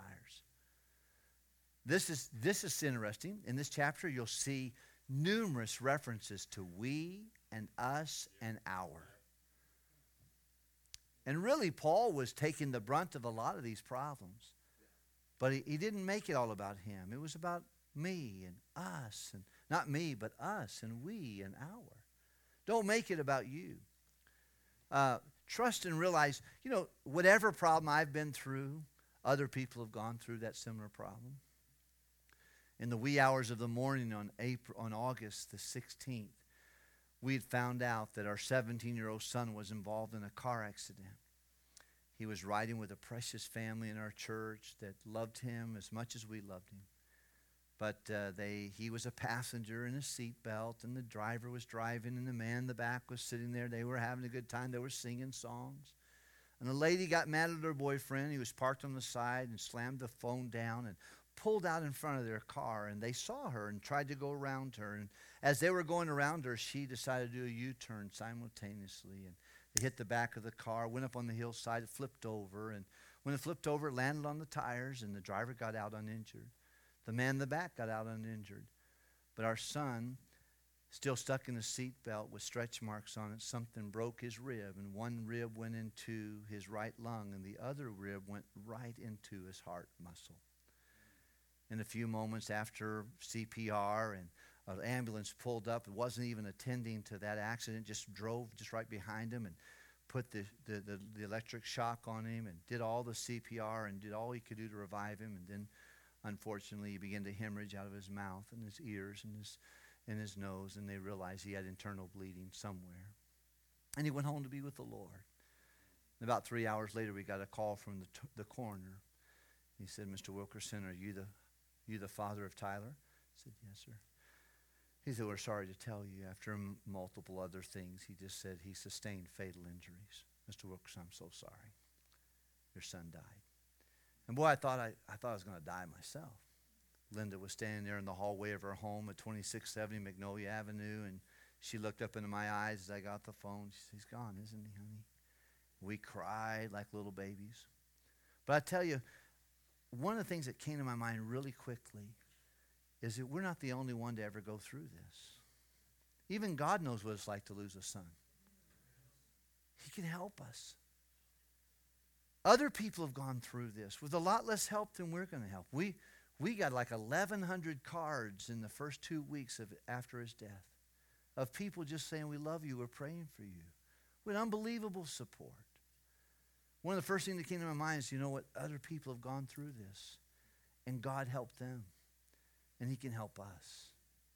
And we're going to be in a, in a, in a, a camaraderie of other people who have lost. No doubt in this room there are precious people who have received similar news. I think about my friend, Brother Ed Bordell. His son didn't die suddenly, he died with an arduous battle with leukemia. The steroids had made him, he's just a boy, maybe 150 pounds at his heaviest, and now he's over 225, 30 pounds because he's bloated from the steroids. And he begins to bleed out his nose and his eyes and his ears. And he's got so much pain, and his dad's trying to hold him to find him a comfortable place. And, and his arms are about ready to fall off. He can't hardly hold him anymore up, and then he just goes in, into, into eternity. Well, I don't know about you. I, I think when I think about that, I thought, oh boy, that was hundreds of thousands of dollars of, of, of bills and pressures and difficulties and hospital visits and chemotherapy and all the things. And that's how he transitioned his son. But God helped him. God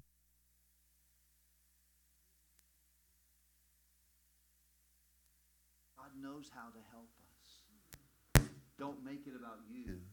Make it about his purposes, his power. I want you to notice the next thing real quickly, and we see the reasons. Trials come in seasons and they come for reasons. Nobody has a breakneck, terrible life from start to finish I know about. Matter of fact, most of our days are good days. Most, most nights we don't go to bed hungry, like much of the world does. Most of the time, even in this frigid temperatures that you experience here, and we have a few like that, not near as much as you, bless your heart. but you know, we usually can find a warm place, even when it's 41 below zero. We can find a place where we can get warm for, for the time we have to be. God takes care of us, doesn't He? It's sad, but many people make a case about, and they spend their whole life angry and frustrated about a few things done against them at the expense of all the things God's done for them. Oh, they have maybe something didn't go right here, there, and everywhere, but most of their life's been a good life. And yet we focus on the negative. You know what? Trials come in seasons and they come for reasons. Here's a couple reasons that God gives us for trials. Look, if you would please, at verse number 15. For all things are for whose sake? Your sake. They're for the sake of others. They benefit other people when we go through difficult times. That the abundant grace, that's grace is God's help, might be through the thanksgiving of many redound to the glory of God. You know, when you have a problem, you know what it does? It humbles us.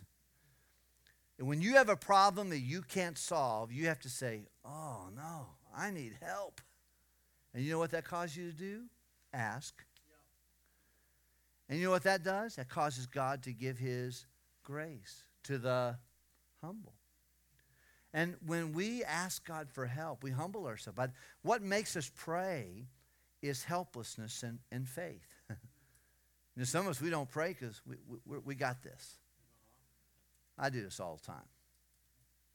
We don't pray about stuff because we think we're, we got it. We do this, I mean, I do this my eyes closed. But the truth matters, I need God all the time.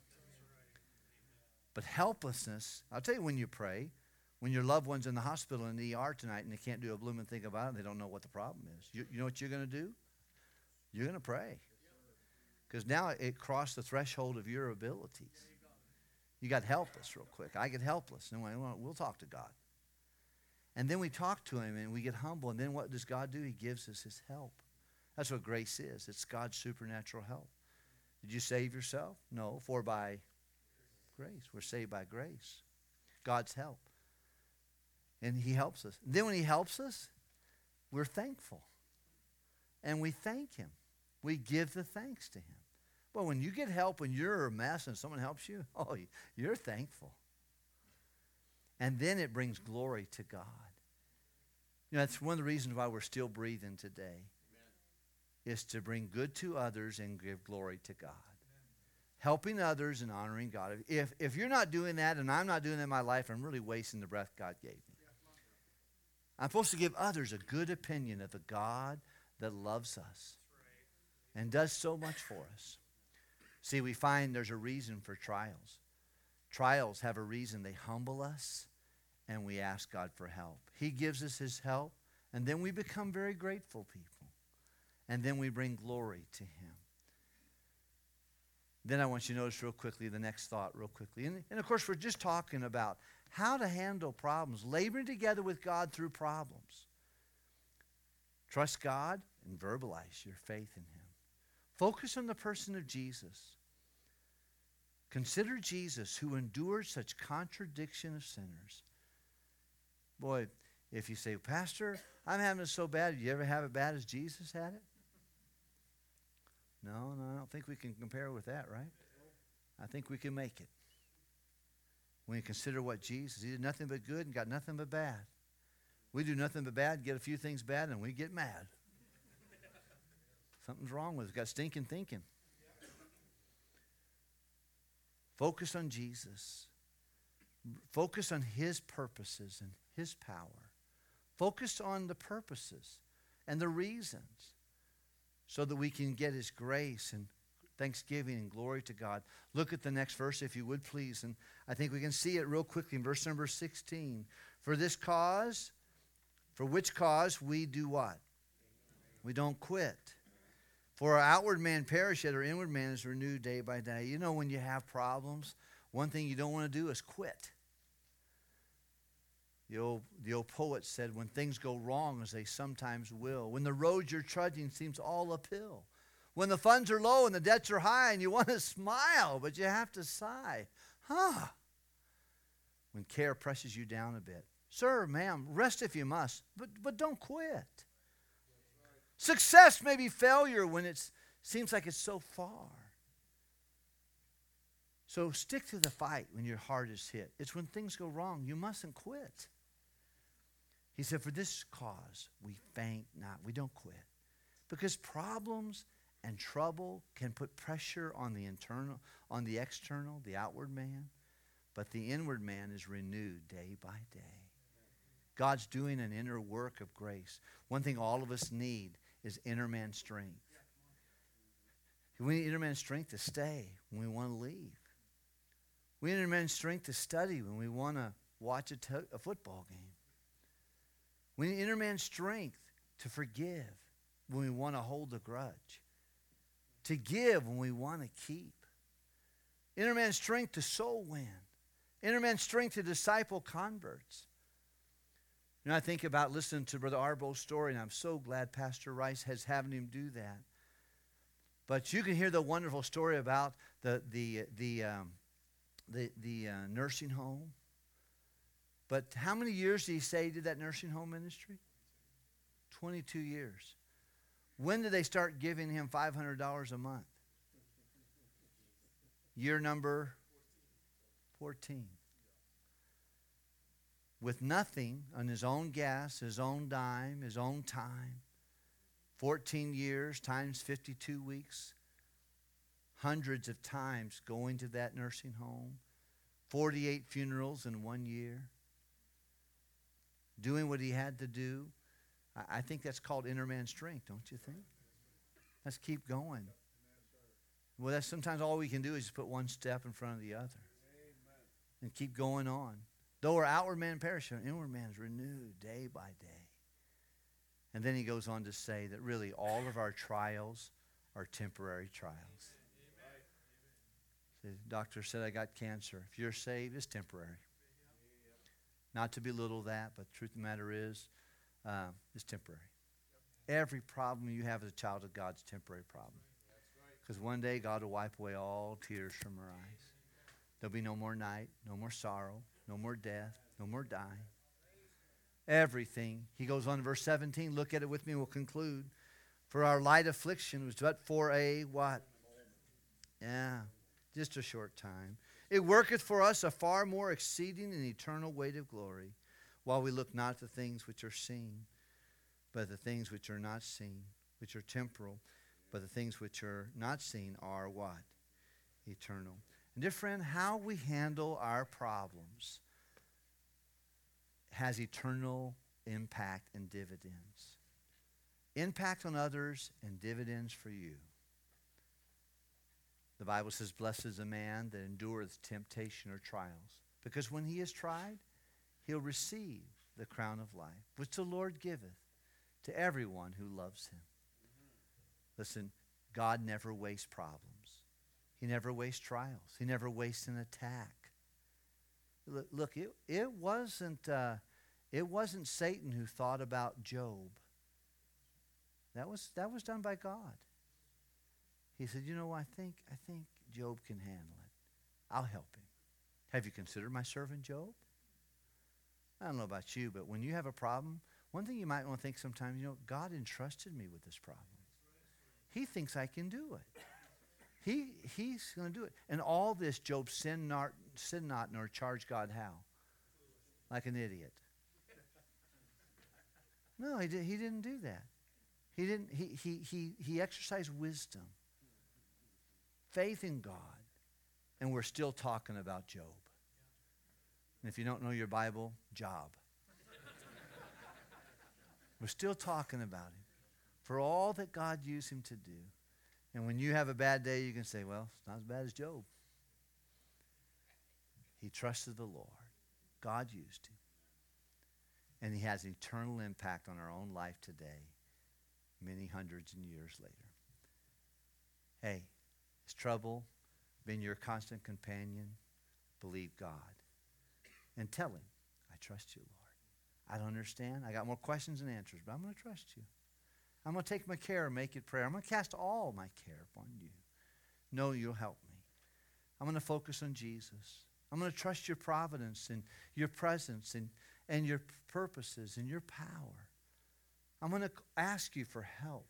I'm not going to quit. I'm going to keep on doing what God wants me to do because my problems are temporary and they have an eternal impact. Let's pray together. Could you stand with me? If God has spoken to your It's a time. Uh, preach your lungs out. Help us this morning. Thank you so much, Pastor. I appreciate it. Thanks for the privilege. Appreciate that. And uh, once again, glad to be with you. Uh, this session today is, uh, I'm going to need your help, and, and, and because I, I don't think that uh, I have all I need to do to talk about this, but many of you do. Uh, even with Brother, uh, Brother Buchert there, 33 years in the same place. when I grow up, I want to be like you one day. And we have others that that uh, Brother Harness, I heard him preach last year, and boy, did such a great job. And Brother Arbo, and many of you who have been pastoring people, we're so glad to be with you. And I don't have all the answers, and I'm still I'm in I'm still uh, in school. Uh, I might be getting out of romper room soon and going into kindergarten, but uh, a lot to learn uh, in the work of the Lord and still learning. But I, I certainly I'm grateful to be with you and excited about the chance to share time together. Once again, I love you and I'm glad to be with you. Here's a couple of, of books. This one is uh, Brother Keith Piper. He's a, a pastor in Sydney, Australia, Liberty Baptist Church. He's a brainiac. He, the, the thick book back there, he wrote that. It's just seed thoughts. This is a little microcosm of the big book. And so he allowed me to print it. So I just uh, printed, brought a few copies just to give away here and it's called Established in the Faith, and just really thoughts of different uh, stuff from um, that he has come up with, and be of help to you. It might be a blessing. You can thumb through it, but uh, I'll give this away to someone can tell me uh, the uh, the theme of uh, two of First Timothy's principles, verses one or one through three. Two of them. Who could do that? Raise your hand. Tell me what they are. Yes, sir, Brother Scott. Very good, very good. You can take that back there. There we go. I'm going to toss it to you. Is that all right? there we go. Guy plays for the Edmonton Elks there. And, uh, all right, here's another one like that. And uh, what uh, always precedes a shipwreck doctrinally? Yes, sir. Shelton? A swerve. Very good. Take that right back there. Brother Voss, can you pass that back to him? I don't trust his catching ability. I'm just joking. There we go. Very good. All right, this is a Soul Winners New Testament, a little leather a Soul Winning Testament to share the gospel with someone uh, that way. And so, let me, if I can, uh, tell me, t- someone tell me why we ought to pray for government leaders. Yes, sir. Very good. Excellent job. Thank you very much. And that back to you. Ready? All right. Okay, uh, today I've been asked to talk a little bit about leading and, and ministering, laboring together through distractions, um, and uh, dealing with distractions in the ministry. Everybody has them, uh, everybody has those. And uh, depending upon, uh, and the more people, the more problems to some extent. Uh, but the Satan is working in, the, in, the, in and behind the scenes, and, and anytime there's a, a spiritual uh, progress, there will be there will be satanic attack. And uh, Satan, all he has to work, you know, he has a demonic world, but he uses human beings oftentimes to do that. He uses climate. We find that in Job. He caused a storm to come. That so he has some effect on the weather. uh, I'm assuming, when given permission to do it. Um, but uh, he uses uh, people. The, the Sabeans came and stole, stole the, uh, the, the cattle from Job, and, and then the Chaldeans came and stole his camels, and, and then the storm came, killed his kids. Um, lots of things that Satan has. He's not omnipresent.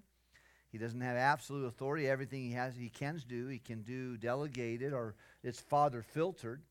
But distractions are a reality uh, in ministry, and they're very difficult, very challenging. Uh, Paul said last night, we saw in our text, he said, I'm troubled on every what? Side. He says, man, I have got trouble meeting me at every, every uh, place. He said, but uh, I'm not stressed out about it. I'm not distressed. He said, I'm perplexed. I, I don't know what to do. I got more questions than answers.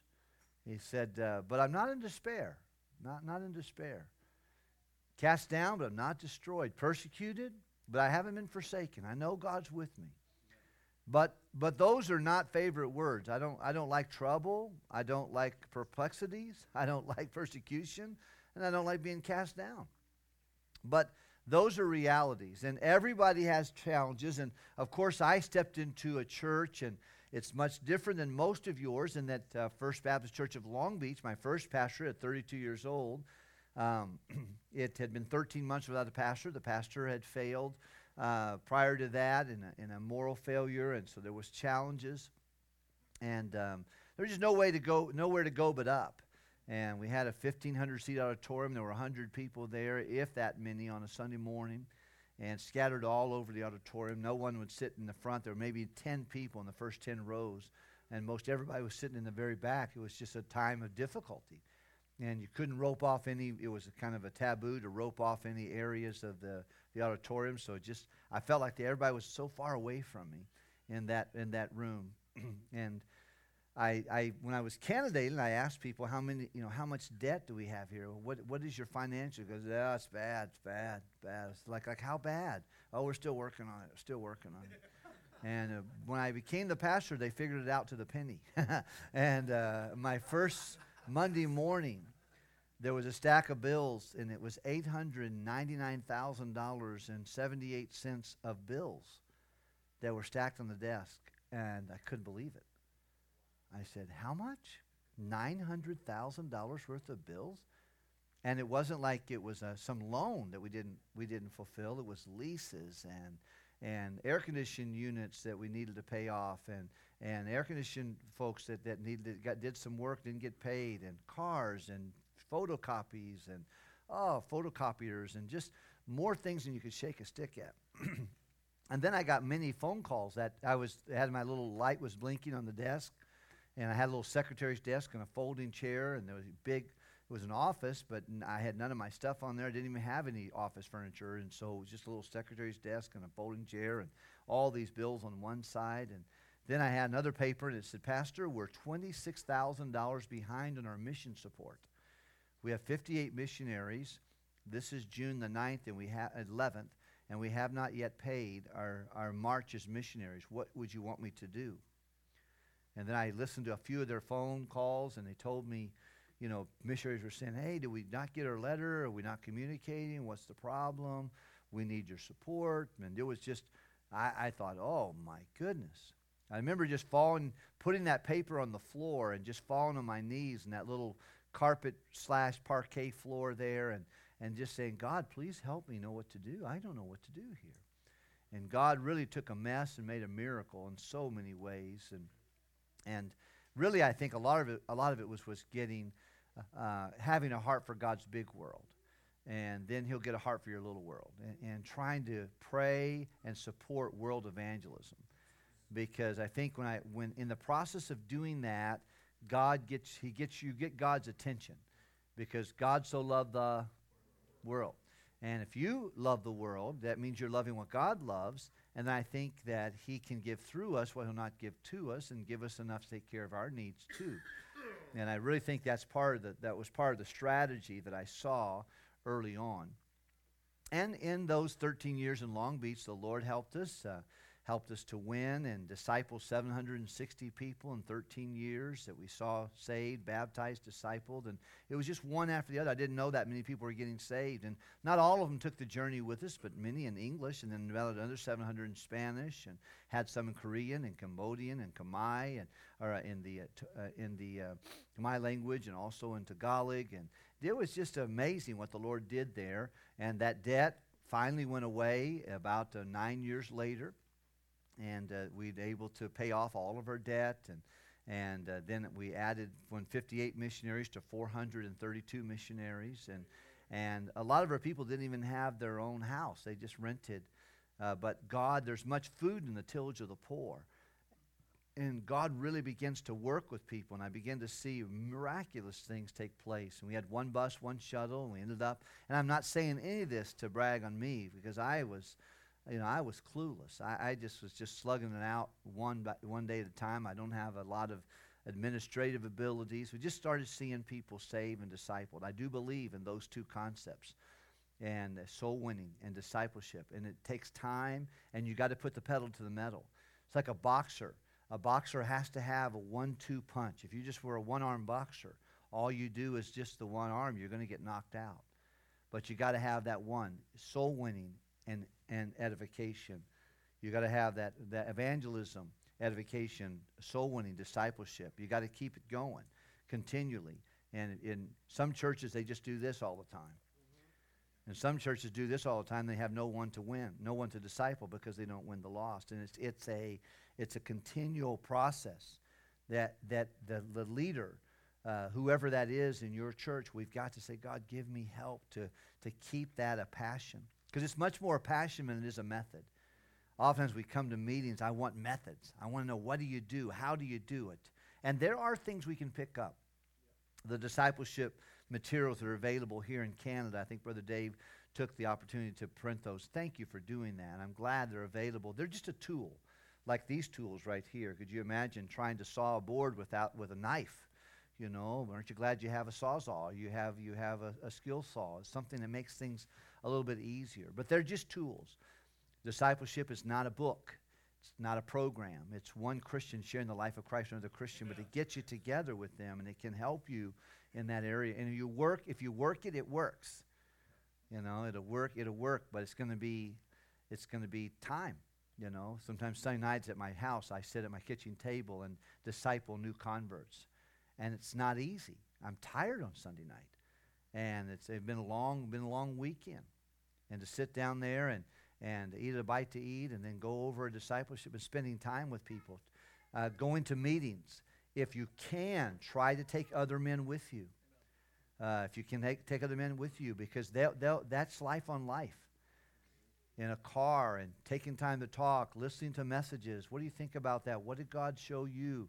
What, what is your takeaway there it's that one on one. It's got to be there. You know, Jesus, the God man, um, three and a half years with 12 men. And he knew this. If they didn't get it, we wouldn't get it. We wouldn't be sitting here today had he not had he just came down the cross and went back to heaven. Most of his time was trying to get into the hearts of 12. Because if they didn't if they didn't get it, and people did not see, you know, they, they took knowledge of them, they were ignorant. None of us would have seen Jesus and his disciples as sharp, sharp staff right there. I'll tell you what. No. You'd probably say, Really? That one guy all he says, I can't believe this. This is stupid, man. Can't believe it. Let's go get killed. You want to? Yeah, you know, he's so negative.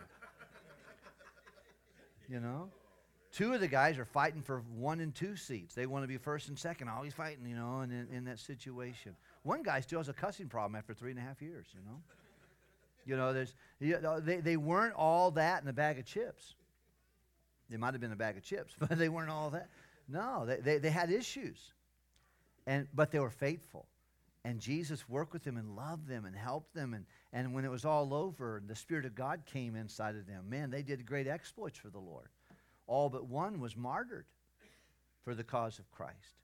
And then John, the teenager of the group, lived longer than everybody and, and wrote to, get, got the revelation of Jesus Christ and, and captured it. And so I think we've got to learn that, that that has got to be done, and everybody can do that. You don't you can be a bivocational pastor and train other people. You can have a past you can have a church of 13 and train one, two. God can help you. And uh, but distractions are going to happen. Where there's movement, there'll be friction. And sometimes they come. I think one of the more difficult seasons of my early pastorate was um, was dealing with a young widow. That uh, you know, God said to the young widows, refuse. Doesn't mean don't help them at all, but don't give them long term help because they'll become idle, busybodies, speaking things they ought not. And just when Christ isn't enough, they'll be, they'll be looking around for, for a man. And I didn't, I mean, I, I knew that was in the Bible, but I didn't, I saw it play out right in front of my eyes. And very few people have complicated my life even more than a young widow did for about three months. Oh, man, it was unbelievable. Standing on her horn out in the middle of the street, beeping and trying to get people to come out and help her with through problems. I would get up and preach, and she was singing the choir, and and whenever I would say, "Open your Bibles, please," she would always she would come down, sit in the choir, then she'd sit in the second row, and she'd stand up and prance out. Every time it was come time to preach, I went from being Pastor Wilkerson to Wilkerson. hey, Wilkerson, you know, oh, you're going to listen to Wilkerson, are you? meeting after meeting, trying to reconcile, trying to get it straightened out, trying to keep her kids in a Christian school, uh, trying to keep her kids from getting into the Department of Social Services, all kinds of things. and uh, finally had to had to remove her from our church with church discipline. And boy, you talk about something that getting calls middle of the night, cussing you out, and getting upset with you, and then having to remove them from the church role was very hard. And you talk about a lot of stress. But here's what I found out. Uh, I was stressed out. I mean, people were saying, let's, let's get a restraint order. Let's do this. Let's do this. And boy, and then some people were saying, we're not loving her enough. And I'm like, yeah, I think so. you know, and boy, everybody had opinions about what you should do. And boy, it was so difficult. Everybody has all kinds of challenges of, of that. And you're trying to think, man, I'm supposed to pastor these people, and I got this one person. I don't know how someone could be so destructive one individual can cause so much stress. I mean, I can't get three, I can't get three minutes go by without her coming to my mind's eye another problem. I mean, I got, I got the postman coming by. I can't believe how you treat people around here. It's like, what, what are you talking about? Oh, that girl told me all about how you guys do that. I'm like, oh, you got a postman? I'm getting calls from beauty salons, nail parlors saying, yeah, you guys, I always knew you guys weren't anything. Now I can't believe what you would treat this person like ah, there's two sides to that story. You know, if you want to know both sides, we can talk about it. Like, come on. Create on. Then, of course, a year and a half later, I remember her coming into the office, and and uh, in sweatpants and a in a sweat sweatshirt and a hoodie, and she said, "Pastor, can I see you?" I said, Phew. told the secretary, I said, "Stay right here, girl, okay?" And, and we'll talk to her, and and uh, kept the door open, and I said, How can I help you? She said, Pastor, uh, I have a friend of mine that's struggling, that they have a baby coming, and is abortion ever an option for them? Should I tell them abortion's ever an option? I said, Is that friend you? She said, Yeah. I need to keep the baby, don't I? I said, You need to keep the baby. My wife watched that baby till she went into school babysitted that baby and worked out. And few, few about a year later, she said, Pastor, I think I'm ready to reconcile with church. And would you be willing to present me back to the church as a member? And going through that, that hardship and boy, working through it, but seeing she never became the person she was before. She could I could have made her an assistant pastor years ago. So she was amazing. She knew everybody's name. She visited the hospital. She was just a great lady, but just went wacky after her husband died. But now she's back in church and loves the Lord and worked through some situation. Her kids have kind of gone off the rails. But uh, so many things happen whenever you don't do right, you know. But boy, just dealing with that distraction. That's one area. I think dealing with some of the past in First Baptist Church of Hammond, we've had a 136 years there. It's been an unbelievable place and started by a a church planter, 52 years old, moved into Hammond, rented a, rented a house, and began winning people to Christ in April of 1887. Um, and then won people to Christ, started having his home Bible study in August, and then November they had they rented the attic of the Morton House Hotel and the Carlton Hotel and started getting people there, and they signed a charter, 12 people in that town. They had two big slaughterhouses and a railroad coming through. If you've ever been to Hammond, you know there's railroads there. And uh, they, they, they got uh, one couple, one married couple, two sisters, and eight single adults to sign the first church, first service, official church service, the First Baptist Church. The first mayor had some property, and he said, You know, you guys are growing. You're down at the Opera House on Sunday morning. If you'll take this property and put a building up there, we'll give it to you. And they gave them the little property on Sibley Avenue, and they put the first building up there. He stayed there for one year till April of 1888, and then Pastor Hewitt came and took the group of people, built a building, and began to go. And of course, uh, Brother Hyles was there 1959 till 2001, 42 years. Brother Schaap, another another uh, 10, 11 years after that. And it's always been a, a great soul winning church, but there's been problems. Been some problems. Brother Hyles' son broke his heart and and uh, disappointed him greatly, complicated a lot of things. He didn't handle everything, didn't want to believe anything was wrong, and, and didn't just felt like he could just pat him on the head instead of deal with the problem.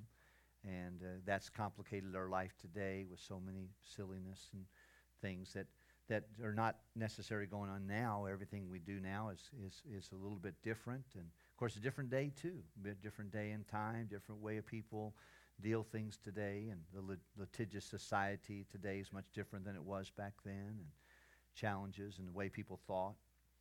But uh, trying to pastor people when you're getting a protest or when you're getting someone to just, when everything you say or do is being challenged on social media, anything you say uh, or anything that happens at that pulpit seems like it catches everybody's attention. Everybody has judgment uh, about what we should do, what we shouldn't do. And and, and trying to pastor people while while going through these these attacks, whether it be from unsaved people. I remember sitting down talking with two of the organizers of the protest and for 52 minutes and just showing up my office unannounced said we want to talk to you you know at our service starts at six and at five o'clock they want to talk to me and sit down listen to them and try to reason with with their thinking and and uh, you know and and uh, try to ask them questions they they're you know, I think it's some, some remember that questions soften the t- conscience, uh, accusations harden the will. You know, Jesus uh, asked, and if you combine all of the all of the the Gospels, I think there was over, I don't know, I think someone told me over 200 questions that Jesus asked.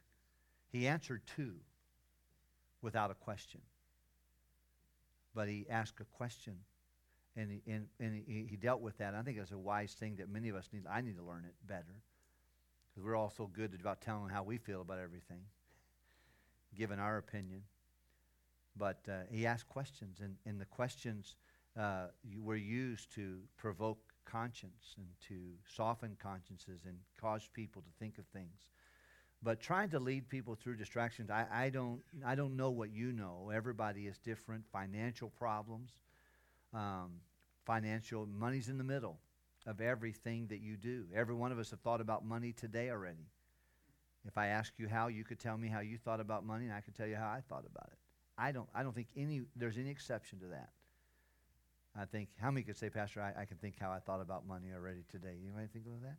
I, I would say everybody has thought about in some way, whether a gas a gas price or or this or that or whatever. You, we, we've, we've contemplated that. And that's a distraction sometimes. I used to think, you know, boy, the ministry would be great if it weren't for two things people and money. but you know, truth of the matter is, those are two constants working with people and, and managing finances. It's what, is what everyone has to do. We ha- it ha- it's, it's, it's right, in, right in my face all the time. And some of them is, is some of the most wonderful, miraculous things that you could ever imagine. Some of them are the most stressing, frustrating things that you could deal with. And so yours is unique to you, and it's equally stressful to you as mine is to me. You know, I think about what Paul said when he looked into the eyes of the Ephesian pastors there on the shores of Miletus, there outside that boat he was getting ready to get on. And he said, You know, guys, take, take heed to yourselves. Take to your, to your own walk with God. your uh, your own personal purity, your family role. You, you got to do you got to do your homework because if uh, you can you can pastor in the church, but you're not supposed to be a uh, another another woman's man. So you, you got you got to make sure you do your homework and take heed to yourself, and then take heed to the flock, the group of people that God has given to you, which the Holy Ghost hath made you overseer. So you're supposed to lead and to feed the flock of God, which He had purchased with His own blood. Um, and of course, a, jo- a pastor's job is to lead and feed. People's job is to follow and swallow, and uh, trying to trying to, to oversee, to lead it, and to and to feed them and love them and help them. And sometimes it's difficult to lead when you got so many fires going everywhere, and distractions. Who, who in the Bible uh, comes to your mind? I'm going to ask you to help me today. Who in, who in the Bible comes to your mind that tried to lead with some distractions? I want to find who didn't have to lead with the distractions. But who comes to your mind? Who, who comes to your heart and mind you think about that? Yes, sir. Moses. Oh, it's unbelievable. He was known as the meekest man in all the earth because he was willing to adjust to another's pace or agenda. You know, the Bible says a meek and a quiet spirit is very valuable in a woman. But then in verse number 7 of 1 Timothy chapter 3, he says, likewise, the man, the husband, we ought to have meekness too. You know, some of us, they built a street after us, one way, named a street after us. We have to have it our way. But truth of the matter is, meek, meekness is, is a willingness to adjust. You can't just have it your way all the time when you want it. You try to lead a church that way, it'd be you and three other people. Very long. They're not going to. They're not going to go with that. There has to be meekness. There has to be uh, a willingness to adjust to their pace, their agendas. You have to keep God's agenda number one, but you but you need to work with people in meekness, instructing those that oppose themselves. You know, good. But Moses, what a great, great thing. And you know, too, we'll talk about this a little bit tomorrow. But Moses and Joshua was a fairly good handoff. Who did Joshua hand it off to? What happened? Every man did that which was it was awful. No success without a successor. There has to be that thought process inside of us, thinking about that. It's a good point. Very good. Who else led with distractions? The Apostle Paul? With any particular uh, part of his ministry? When, when did he have distractions? that question was asked on purpose. Oh, I tell you what, after I've been pastoring here for 11 years, I'm sure things are going to smooth out. Boy, it'll be great. Battle still goes. And some of you who pastor in 30 years, well, after 30 years, by the way, you can, people, young pastors, by now you can do whatever you want to do, right? No. No. I still have opinions that are not yet accepted. I still have ways of doing things. We just haven't been able to get there yet. Still have a few distractions going on. Paul, all through his ministry, early on, when he first set out with Paul and Barnabas, uh, till, till he was at the end, Demas hath forsaken me. Could you imagine that little argument that they would have had, or Demas coming and saying, "No, Paul, I'm out. I'm out. Uh, I just, I can't take it. Everybody's criticizing you. I'm getting criticized. I'm in the same boat with you." And he goes, "I think I'm just going to go. I miss the, he didn't, he, having loved this present world. You know, a lot of times people leave and it's not personal. It's it's worldliness. It's lust. It's desires for just not to. I don't want to stand out anymore. I want to blend in, and I want to just get get into. I just I just don't believe the same. I'm not convicted by that. You know, that's that must have hurt him. Must have been a little distraction at the end. And you're going to have those your whole life. So I, I think what uh, I'll direct your attention to uh, Peter. Let's go to 1 Peter, if we can, please, in chapter number 4. 1 Peter, chapter number 4.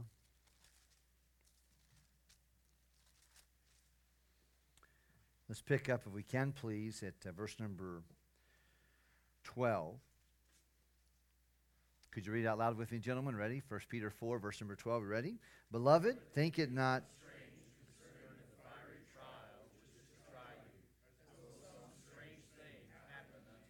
So when you have distraction, what's the first thing it says there? Think it not Like, duh. Don't don't get don't walk into the victim model and I just can't believe I tried everything right. I can't believe it's happened. No, he said it goes with the territory. Where there's movement, there'll be friction. Where there's spiritual progress, there'll be satanic attack. It goes with the territory. Think it not strange. This fiery trial. I don't know about you. Fiery trial is not something I embrace. Not, oh, yeah, bring it on, buddy. I'm ready. No, I'm not ready. I'm not ready for that one. I don't want that to come my way. He said, when it comes, it's going to come, and don't be surprised when it comes. Verse number 13, read that if you would, please. Who could have one person read that? Who's got that ready to go? Okay, go ahead, Brother Brico. But rejoice inasmuch as ye are partakers of Christ's suffering, that when his glory shall be revealed, ye may be glad also with exceeding joy. Very good. And you know, at uh, verse 16, yet if any man suffer as they what? You don't see that too often in the Bible, but uh, let him not be ashamed, but let him glorify God on this behalf. Uh, you know, Jesus, can you imagine the distraction that Jesus had? He set his face like a flint. I'm going to go to Jerusalem. I'm going to do this process. Uh, you know, most of us, I don't know that he had very many restful times where he wasn't badgered just always having a critic in every audience. I remember going to uh, hear a man say to me when I came to First Baptist Ham, and he goes, Look, you're never going to be my pastor. I'm not trusting the pastor again, so you will never be my pastor. My wife, my kids, they need a pastor. We'll be there, but don't expect to ever be my pastor. And he would sit right there with his arms folded every service. Uh, I'd be preaching along. Let's go look over here. I don't want to look over there. I, I was like, man, just like, wow, why do you keep coming? You know?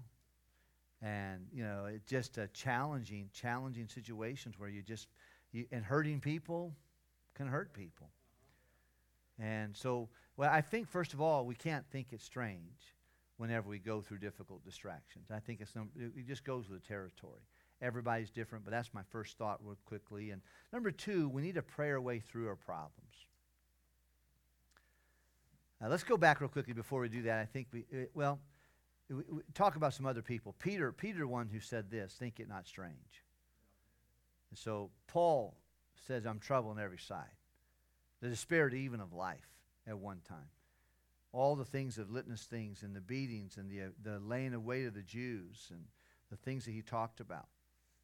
We can see Nehemiah. Remember Nehemiah? Building a wall. I mean, he wasn't a preacher, but he was a leader for God, doing something admirable, selfless, sacrificial on his part. He probably had a plush job and lived every day in the palace. Uh, man, and then he says, you know, hey, can you give me a chance to go back? What do you want to do? Ah, want to hang some doors, hang some gates, and fix a wall. How long are you going to be gone? How about this long? And then he got the permission of the king. And then he said, You know, I think I'm going to need some wood. Can I get some wood from your guy out there? He goes, All right. He gave him the provision of the king. and then he says, I think I got some enemies on that trip there. Can we take some protection too? He gave him some permission, protection, provision to do the work of God. But then he had problems from without. Sanballat, Tobiah, Geshem, the arrangement. Right in the middle of the project, the women started crying and saying, We don't have enough money. We got money problems. These guys, these lords that don't put their necks to the work, they, they got our money. We, we've, we've mortgaged all of our property just to pay them, and our kids are slaves because of them. And in the middle of a big project, he had to stop and have whole chapter five on how to figure out the finances. And boy, money's in the middle of everything. You know, and then he builds, and they made fun of him, they made threats, all the things. And he said, You know what? All right, they, at the end, they said, well, just come over here to this little retreat center in Ono and we can talk about it. You always want to say no to oh no. say no. I'm not doing that. He goes, you know what? I'm doing a great work. I can't come down right now. What I'm doing is bigger than, than your distraction and your criticism, your opinions. And those are challenging to know when to answer, when to not respond. When do you make a statement? When do you not make a statement? When do can you ever? It drives me crazy. What's your statement? What's your statement? I want to stick my tongue out of them. Say, how about that? You know, like that statement? All right, good. You know, I want to pull their arm off and beat them over the head with it, you know, or pinch their head off and spit in the hole, you know, and just say, hey, I'm not giving you a statement. You know, I'm not going to I'm not going to give you anything else. What else do you want, you know? Can you get blood out of a turnip or, you know, blood out of a rock? What do you, what do you want? Who are you anyway? What, do- what, what do you need a statement for? You know, it's just so frustrating sometimes whenever that, that pressure comes. Or they want to take you aside and educate you and teach you about some stuff. When the truth of the matter is, you just got more, you got more, um, more things going you can shake a stick at. You know, a lot of challenges to that. Well, number one, thinking not strange. Number two, pray through your problems. Be careful for nothing but by prayer, supplication, uh, with thanksgiving. You always want to add thanksgiving. No matter how bad your situation is, you think you got something to be thankful for? Isn't it wonderful when you go home at night and you still got your wife and kids there?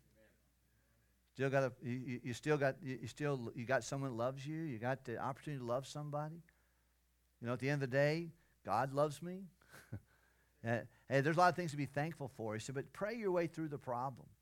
Uh, in the Bible, tells in James chapter 1, uh, count it all joy when you fall into divers temptation, trials, difficulties, distractions. And when you, when you have a problem, hey, man, count it all joy. You know why? Because God's doing a work in you while this, these pressures are coming on you. And the trial of your faith worketh what? Patience.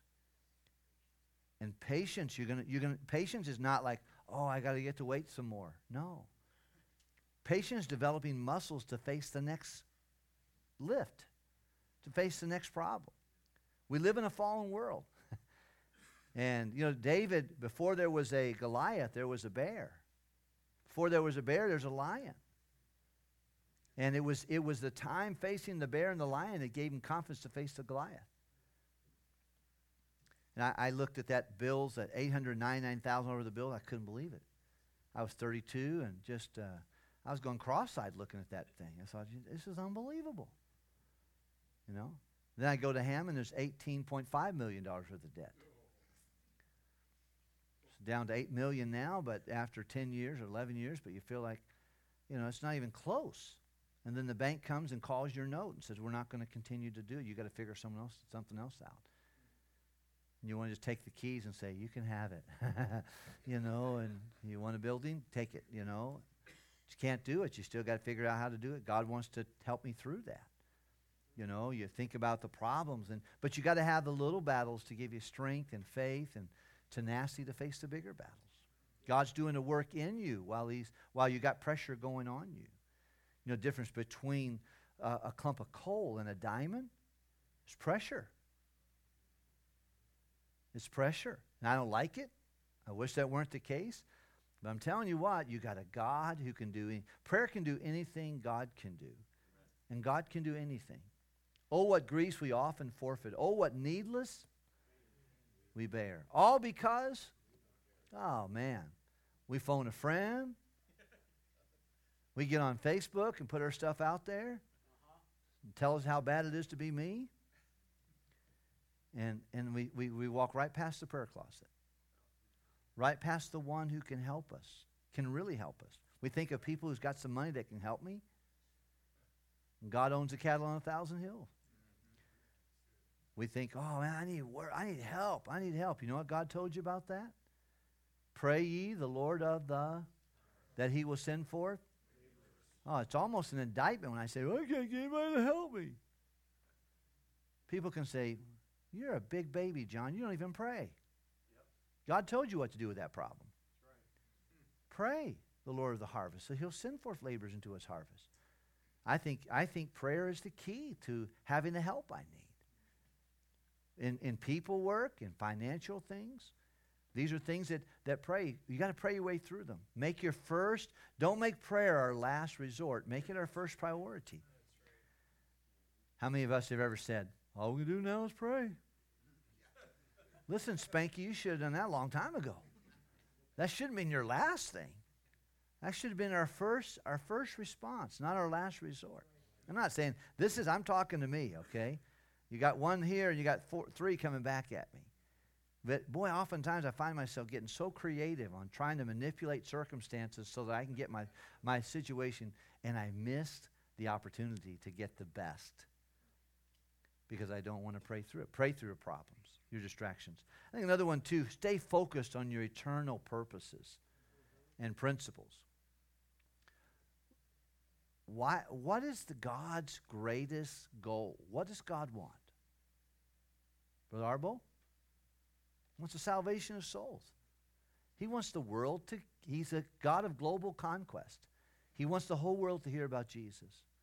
And it doesn't matter who you are and how big you are and where you are, it's your job to get the world the gospel from your corner.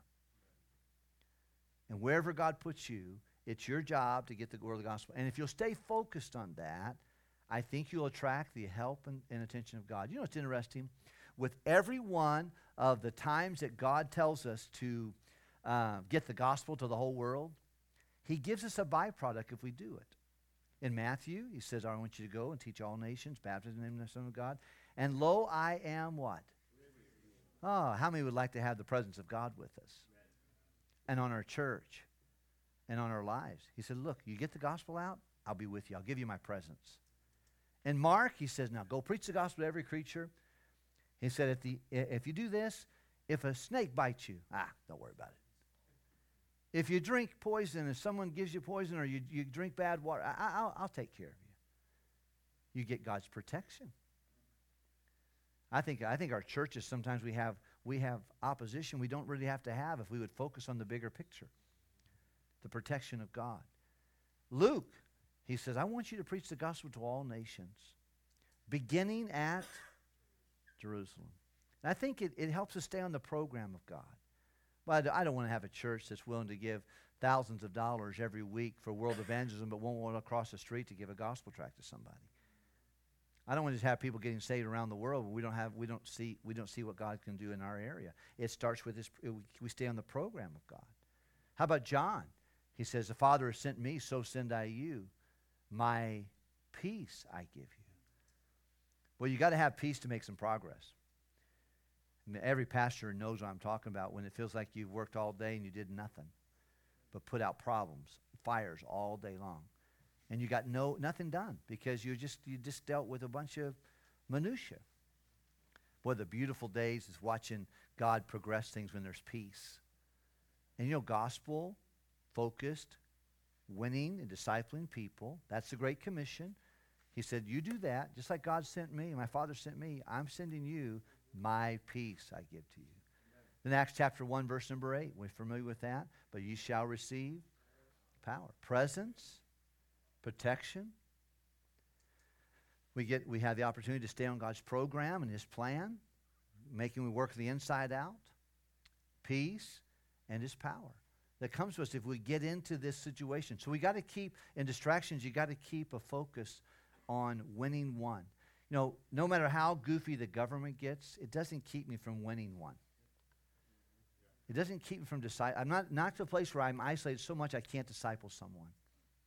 No, no matter how bad the finances are, how bad the building is, how many things I need, it doesn't keep me from meeting with one talk to them about Christ and try to disciple a new convert. I, I can do that. You can do. Everyone in this room could do that.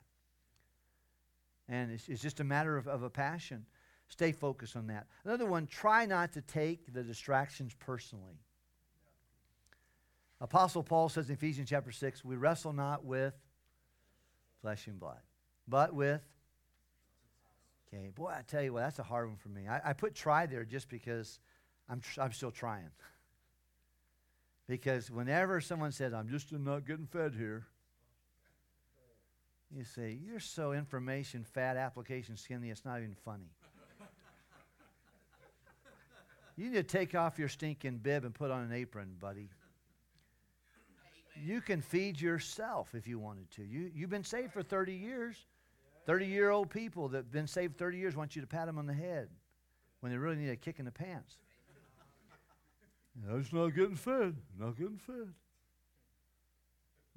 You know, this is stupid. But I've heard it. Every pastor in here, if you've been pastoring for six weeks, you've heard it. and it's just it's just the way the way of humanity. you know, but it's because people become an armchair quarterback. They stop working and they just start watching. It's like the big fat guy watching football. "Man, That guy can't throw 30 yards. You can't throw three feet.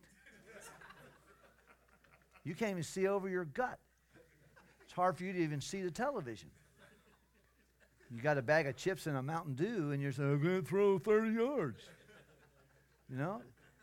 And that's kind of how we are spiritually. People, they quit, they quit, they can't, they, they, they won't do anything. They just go criticize everybody. And it's hard not to take it personal, you know, whenever you make a decision or your situations. But, you know, I think, I think that's, that has to be, he said, I do all things for the elect's sake. All things are for your sake. For this cause, I faint not. Why? Because there's somebody in the balance who needs you and needs me, not to take it personal. You can have a little pity party, walk around your lower lip and have the pooch mouth disease, or you can decide, you know what? I, I, need, to, I need to get my head straight and quit, quit worrying and, and, and folk run to God, pray my way through my problems, witness, disciple somebody, help somebody, I imagine Brother Arbo got a lot of encouragement just by going to the nursing home. The people slept and said, That was the best message I ever heard.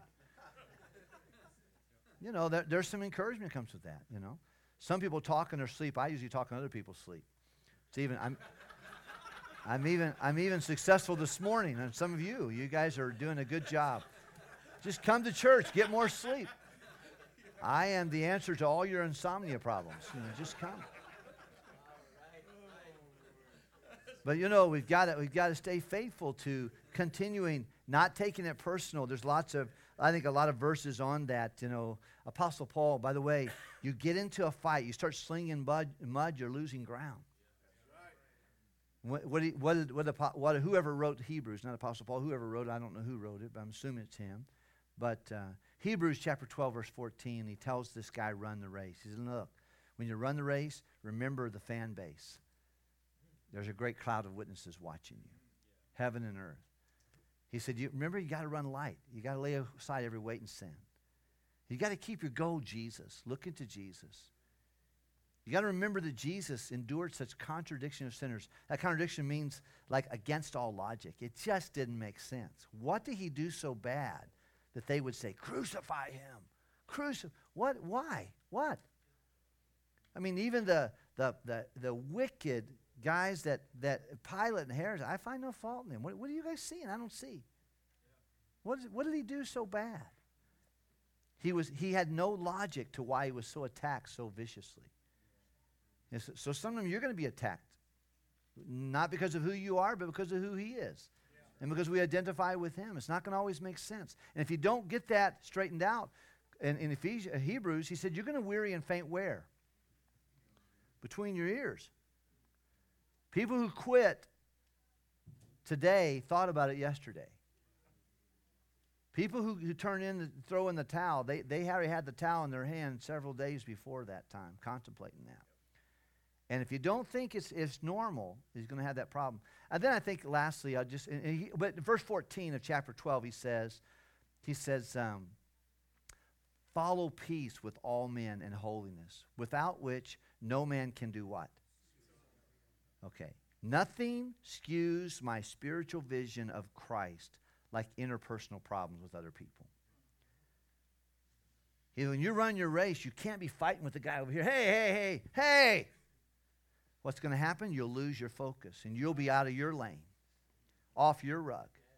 He said, You follow peace and, and you follow you follow holiness because if you don't, if you start getting in arguments with people, and so like this is my this guy is my problem. I hope that guy falls off the planet pretty soon. And if that, that girl, she needs to get it straightened out. You, you spend all your time fighting every, all these things. You you lose focus on Jesus. Then then you don't run your race effectively. And then you, you fall over that root of bitterness that springs up and troubles you and defiles others. Last thought I would get on this on, on this is this remember that in distractions, you're specifically being platformed. Other people are watching you in your problems, that we're not watching you in your successes and triumphs. It's when you're going through it. I tell you, I probably gained as much pastoral respect dealing with a hard headed uh, young widow in those three months. People, people came to me and said, Pastor, I don't know how you did that. I can't believe that girl's back in our church. And you know, that that- that just dealing with her without going to my default of anger and frustrations and, and that kind of thing, I found out there were scores and hundreds of people watching me deal with her. Protest. It's not about, it's not about me, it's not about the protest. It's about what, what people see. If they see you calm and not distracted and focused on the big picture, the night of the protest, it was kind of crazy. Miserable day. Sitting there with two of the organizers for 52 minutes before the evening service, frazzled and going through mental gymnastics trying to figure out. I had a message ready, but man, this is getting stupid. Having to sit there and argue and think about I'm being recorded. They're recording me. They've got all these dumb things. I'm dealing with this, these mental gymnastics. And then eight minutes later, walk into the pulpit and preach a message. Ten people got baptized that night, and the stories were like off the charts amazing. I mean, a truck driver who got a track came and he came in the morning and he and his brother sitting over there and his, his brother raised his hand and his other brother said, Put your hand down, man. He goes, Hey, don't tell to put my hand down. I don't think I'm saved, man. like this, you know. That guy got saved. Two brothers got in a fight, but one guy got saved. And, and uh, he came back that night and got baptized. Little, a little man, a little girl that, uh, that uh, led her mom, led her friend, another friend of the Lord. They said, best friend. She came and she, she got saved in church. And then her two daughters got saved in Sunday school. They all got baptized. Their husband just enrolled this Sunday in our men's recovery home with addiction issues. And God is doing a work of grace right there. Another man, I was on a prayer walk, walking around Hammond. I met him. I met him about three months before and interacted with him, but he never came. And all of a sudden, a week before, he shows up in church, walks in. I see him talking. He says, "Hey, I thought pastor was. I thought Wilkerson there was one of those sub pastors. He's the real pastor here." And I said, are, "Are you a sub pastor?" He goes, "No, I'm the sub pastor. He's the real pastor of the church." He goes, "Wow." And Kevin, I went to my house, led him to Christ, and he got saved. Kevin Anderson, and he um, he said, you know, he said this is crazy. He said my dad's got cancer, fourth stage. He got saved. I went over to watch him get baptized because he thought it was important to me. After watching my dad get baptized, the pastor said, "Why don't you get saved, Kevin?" And he goes, he said, you know, if I get saved and baptized, John Wilkerson's going to do that. He said, well, who's John Wilkerson? He goes, I don't know. I met him in the park about eight, about three months ago. He says, I don't know why, but you came to my mind that very moment when that guy said, why don't you get saved and baptized? He goes, no, if I get saved and baptized, John Wilkerson's going to do it. And I got a chance to get him saved and see him get baptized. And, and then there were about, about six other stories that just all on that same night. You know, the people walked out and said, Pastor, what a day. Whoa, boy. Boy, thank you for keeping, you know, that protest. Ah, that was nothing. Did you hear those stories? I said, Isn't that something? But, you know, they're watching to watch me and to watch you and how we handle the attacks and distractions that come. Let's pray together. Father, thank you for the privilege. Be an extension of your Holy Spirit to the lives and the flock of God. Please help us. In Jesus' name, amen.